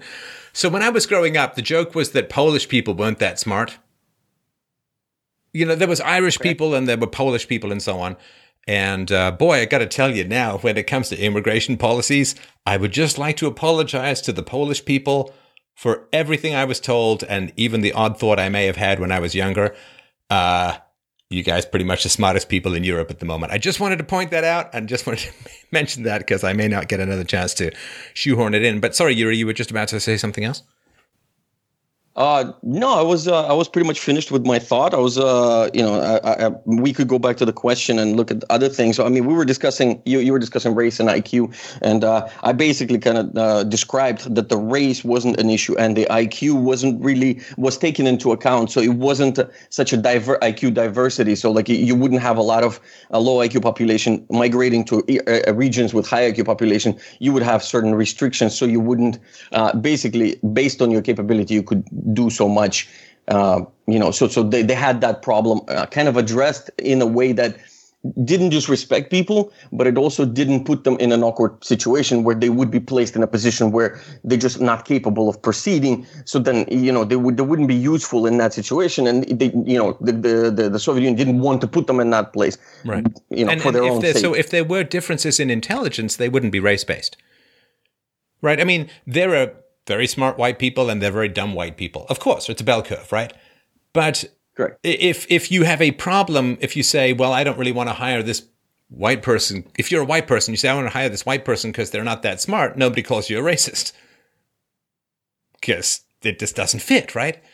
And so in in the USSR, when you have at least IQ homogeneity within a geographical region, then it's pretty uh, it's pretty tough to call people racist. Now, as far as sexism goes, this is quite fascinating to me. And if you can expand upon this, I know you moved to uh, America a long time ago, but I'm assuming you've kept up to some degree or have relatives. Is that fair to say that still going on in Russia? You have Absolutely. some contact. Yes. Okay. I, I half my fa- half my family's there. because because sexism doesn't the concept of sexism doesn't seem to have taken root in Russia. Now, from what I've heard, this is nonsense, so you know, toss it out if it makes no sense at all. But from what I've heard, a Russian women are incredibly attractive. Now, my first girlfriend was Russian, and I'm going to tell you, yeah, yes, yes, indeed.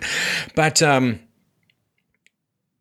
but also not the sort of you know the typical sort of um, ball breaking, man hating feminist troll kind of stuff, right? B- blue hair and tattoos and a you know look look pregnant but ain't kind of thing. And so there is not uh, there's sort of an acceptance of gender differences and a celebration to some degree of gender differences in Russia. And there's not, I think, the sense that all disparities in outcomes between men and women are the result of evil male patriarchy. That's sort of my understanding of how things work in Russia. In, in Russia today, possibly, but if we are speaking about Soviet Union, so I'm referencing back my memories from the Soviet Union. The uh, in Soviet Union there was no uh, there was no di- uh, distinguishment between men and women uh, because uh, the, uh, the criteria by which people were placed in the positions to do their job was not based on the sex; it was based on intellect. So, it, you, if you receive the grades and if you are qualified for the position, you get the position regardless of your sex and you get to pay exactly what it each position had to pay. So if, it, if a man plays in that position, he gets that pay. If a woman's placed in that position, they get that pay. So there was never a question whether women were better or men were better. There But what was no about uh, what about the challenges of um, women having kids? Wouldn't that take women out of the uh, out of circulation for jobs at some point? It would. It would take pe- people out of the circulation, but there was all accounted for because there uh, the, uh, the the the system, uh, uh, employment system, because it was all run centralized. Uh, there was certain needs to be met. So once the needs are met, there's no reason to keep working.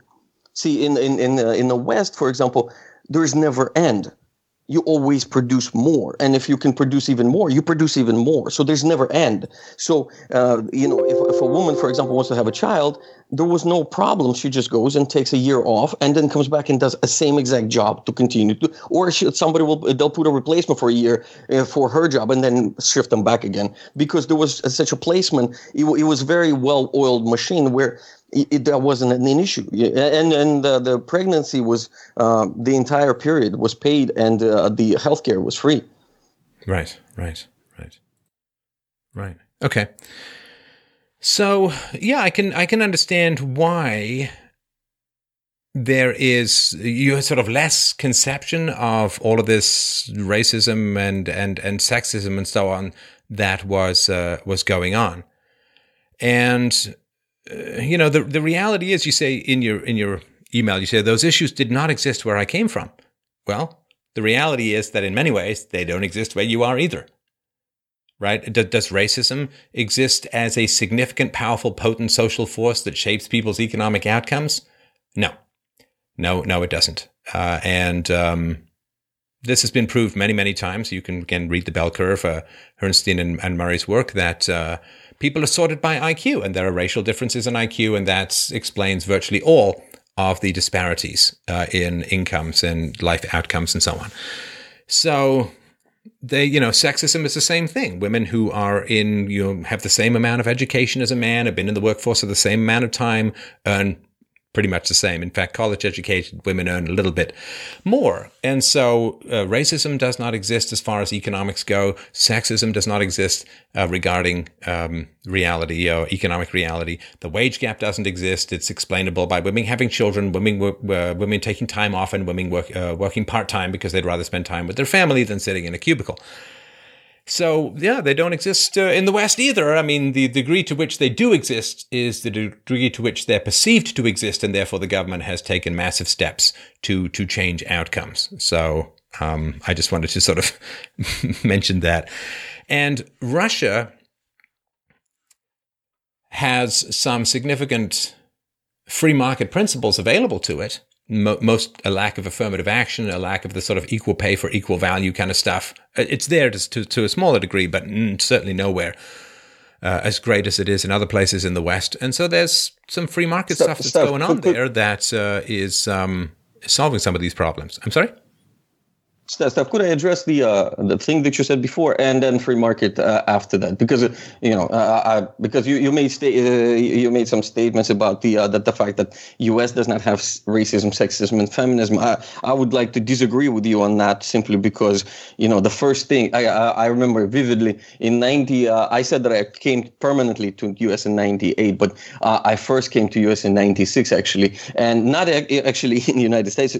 we we we flew in the United States, and then we went to Canada to see friends that migrated earlier. Uh, and uh, as soon as we landed, and the first thing they told us in the uh, in the um, in the cab, not not in the cab in their car, is that not not to say black people in Russian because uh, in Russian a, a, black person sounds like a, like a derogative N word and, and and immediately you know we we were you know we were like why? But what, what's going on? Like we, we were completely unaware of that concept that that you know that there was this racial tension here that that that simply was non-existent where we came from we of course we, we, we said fine you know whatever we'll say whatever no problem you know let, us not cause any problems for anyone. We'll just do what, what you say. But after after that i mean if uh, i mean i had multiple discussions with uh, african american uh, friends that i have when uh, uh, during the elections uh, of last year. And you don't understand how they were literally telling me, uh, playing uh, uh, almost every single one of them was playing victim to, uh, and telling me that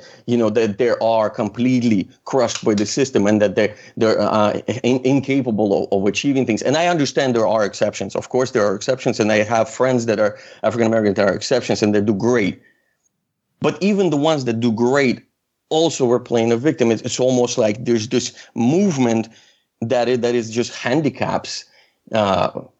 People of color. And and it's just uh, it's just hard to see because I, I just came kind of like a, with a with a virgin eyes and saw it for the first time. And to me it's weird. I mean maybe if I was born here and raised here I would see, feel that it's okay and it's normal and and there is no issue. But because I came here and I've I have never had it before it hits me in the face and I'm just astounded that, that, that it's happening. But and, and the wage gap, I I, I know the, the argument that women and men get paid roughly the same based on what they do and what they qualify for. But the, the thing is that there is no uh, guidance for women because they're incentivized to get into STEM fields. Then they get into STEM fields, they cannot perform eh, because I, I, I, come from a STEM field. I'm a former developer and right now I'm working in information security. So I'm, a, I'm an IT myself. So I, heard the previous caller talking about IT. So it's kind of interesting.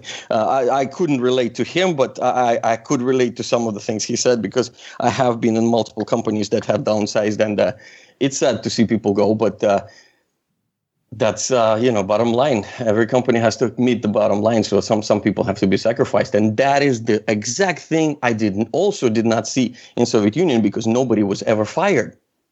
They were just moved elsewhere. So for example if you underperform in a position they just move you to a position that has less responsibility and you, you don't you don't lose your job and then freak out and then you know and and then that's a it creates massive stress on on the population. It creates this division. It creates this a, a lot of things. And um, about the free market, uh, uh, when you when you said that the Russia has options for free market, the thing is, I find free market honestly, I find free market to be very excessive.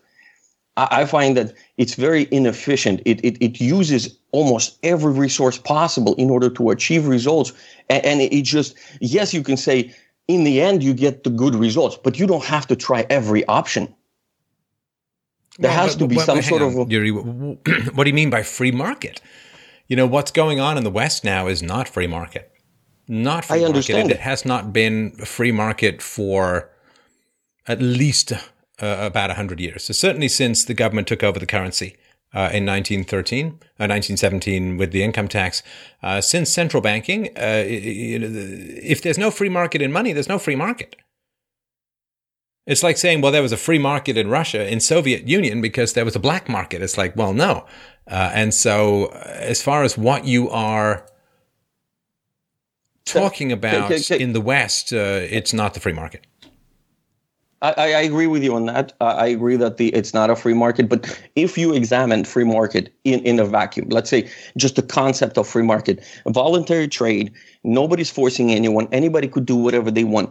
And and just thinking of how uh, a, things would materialize in this type of environment, it, it ultimately leads you to feel that it's a very uh, inefficient process of free market because you are uh, trying to like multiple people are trying to achieve the same goal when in reality you only need one person to achieve okay, that goal. give you me, need give to me an example. i don't know. This is all too abstract for me to well, follow. What, what, what, do you mean? well, well this this is this this is the example that i'm bringing. For example uh, in free market for example we want to produce a phone right how, how many companies are going to start making that phone? Let's say there is an idea that we can make cell phones. Who is, how many people are going to be involved in making that first phone? I mean, you, you're talking about multiple competitors, multiple companies. Everybody's struggling to just make this first one because first one to market usually is the success because it's the first one, it's the novelty, it's the thing. You, they get they get the price, so they sacrifice everything, the resources, the money, the uh, and and they finally they get that phone, they come out. But all the one, all the other ones that have participated in this process, what happens to them? What do you mean? There's tons of cell phone companies. What are you talking about? No, no, there's tons of cell phone companies, but how many cell phone companies are in the United States? Well, I don't know. What does that matter? It matters because now you see how many. Wait, are you saying it's inefficient for there to be competing cell phone companies? I'm I'm saying that it's an inefficient process. If you want a cell phone, just make a cell phone. Why do you have to make hundred companies make one cell phone and then try every single combination and waste all this resources, wait, manpower? Wait, wait, hang on. Because that's what the customers want. If the customers just Customer. want one company to make one cell phone, that's all they'll buy. But if customers want different options and choices regarding cell phones, then they'll. It's not. You think that there's some central mechanism. I mean, it's not the Soviet Union. It's all driven by what the customers no, are willing to put down their no. money for. Efficient or I'm, inefficient, I'm, that's not for you to decide. It's for the customer to decide. It's got nothing to do with your preferences or your thoughts or your choice.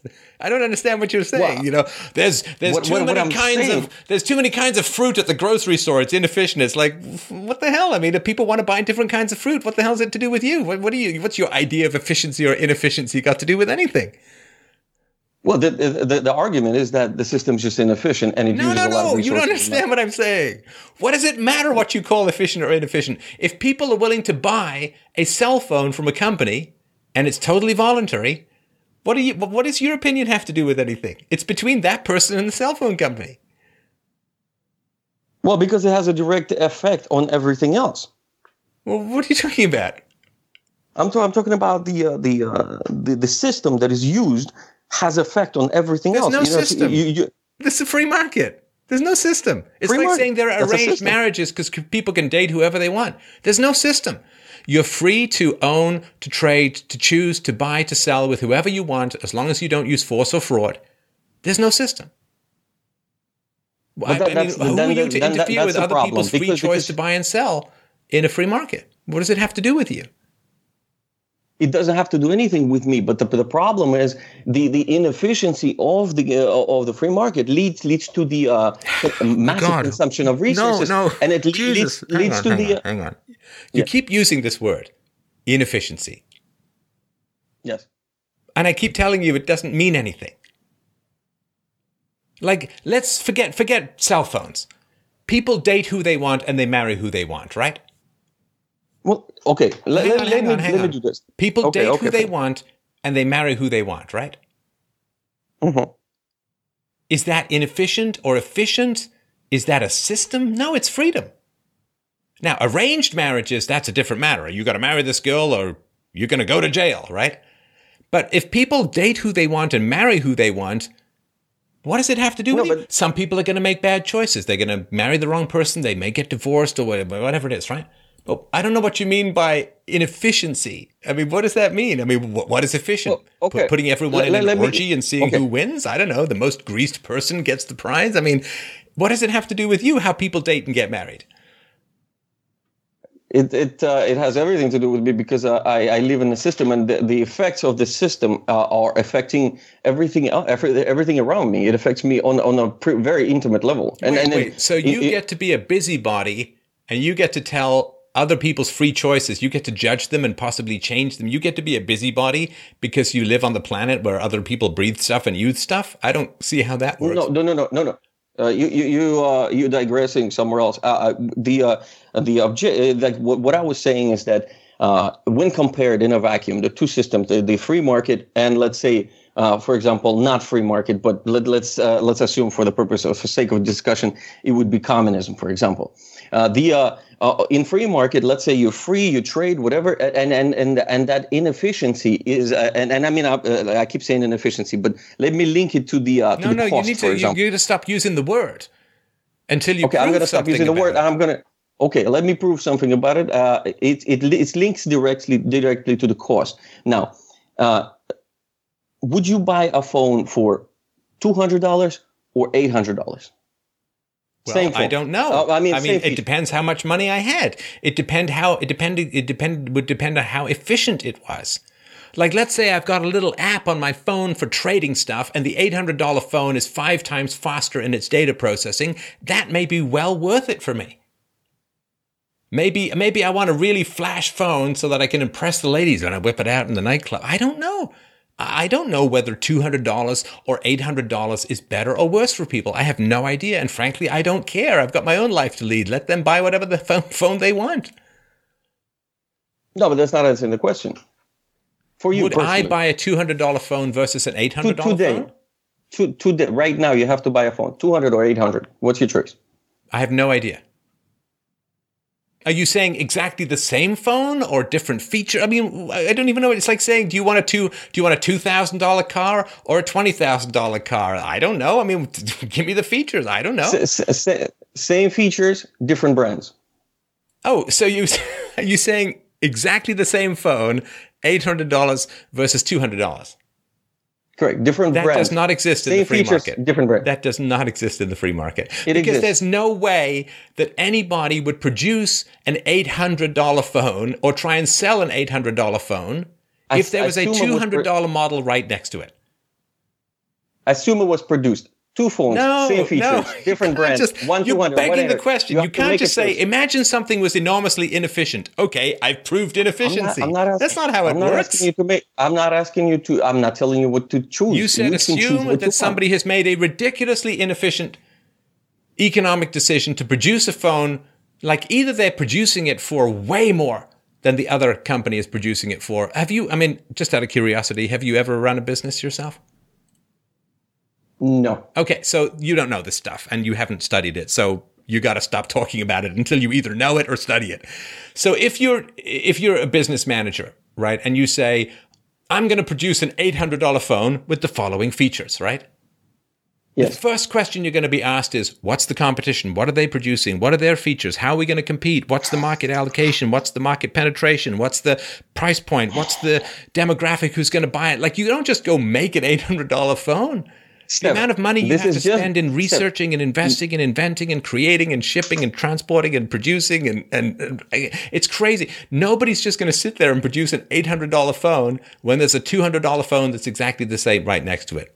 And, and if somebody does do that, that company, like they're either fired or they're out of business, that phone will be withdrawn because nobody's going to bother spending the gas to ship it to a place where it's never going to sell. And no, no one is going to sell that in a store because nobody's going to want to sell an $800 phone to someone who then goes around and says, Oh my God, you had a $200 phone that's exactly the same and you sold me the $800 phone? You assholes. And they're going to go write about it on Facebook and you're going to get a bad reputation for ripping off customers. Like it's not going to happen. But you don't know that because you've either never studied it or never run a business. I did st- uh, not not necessarily studied, not formally studied it, but I've, I've uh, I have a curious mind and I look look at uh, many things and uh, I, I I learn quite a bit, uh, quite a lot. So Well, uh, maybe it's you have, but just not in this area. no. Right. But- I mean, I'm just telling you because Well, you well, can't just say, "Well, imagine something's really inefficient." Oh, look, I proved inefficiency. Steph, like Steph, you have Steph, to. you're, you're not, not the answering the question. or, or how logic. But you're not answering the questions. Could, could you answer the question?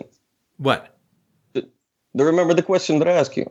Could you? you could mean? you Would I buy a two hundred dollar or an eight hundred dollar phone if they were both identical? I'm telling you, it's a, it's a nonsense question. Not, not, exist in the free no, no, market. no. It's not. It's not identical. Would I, said buy a horse same- or a unicorn?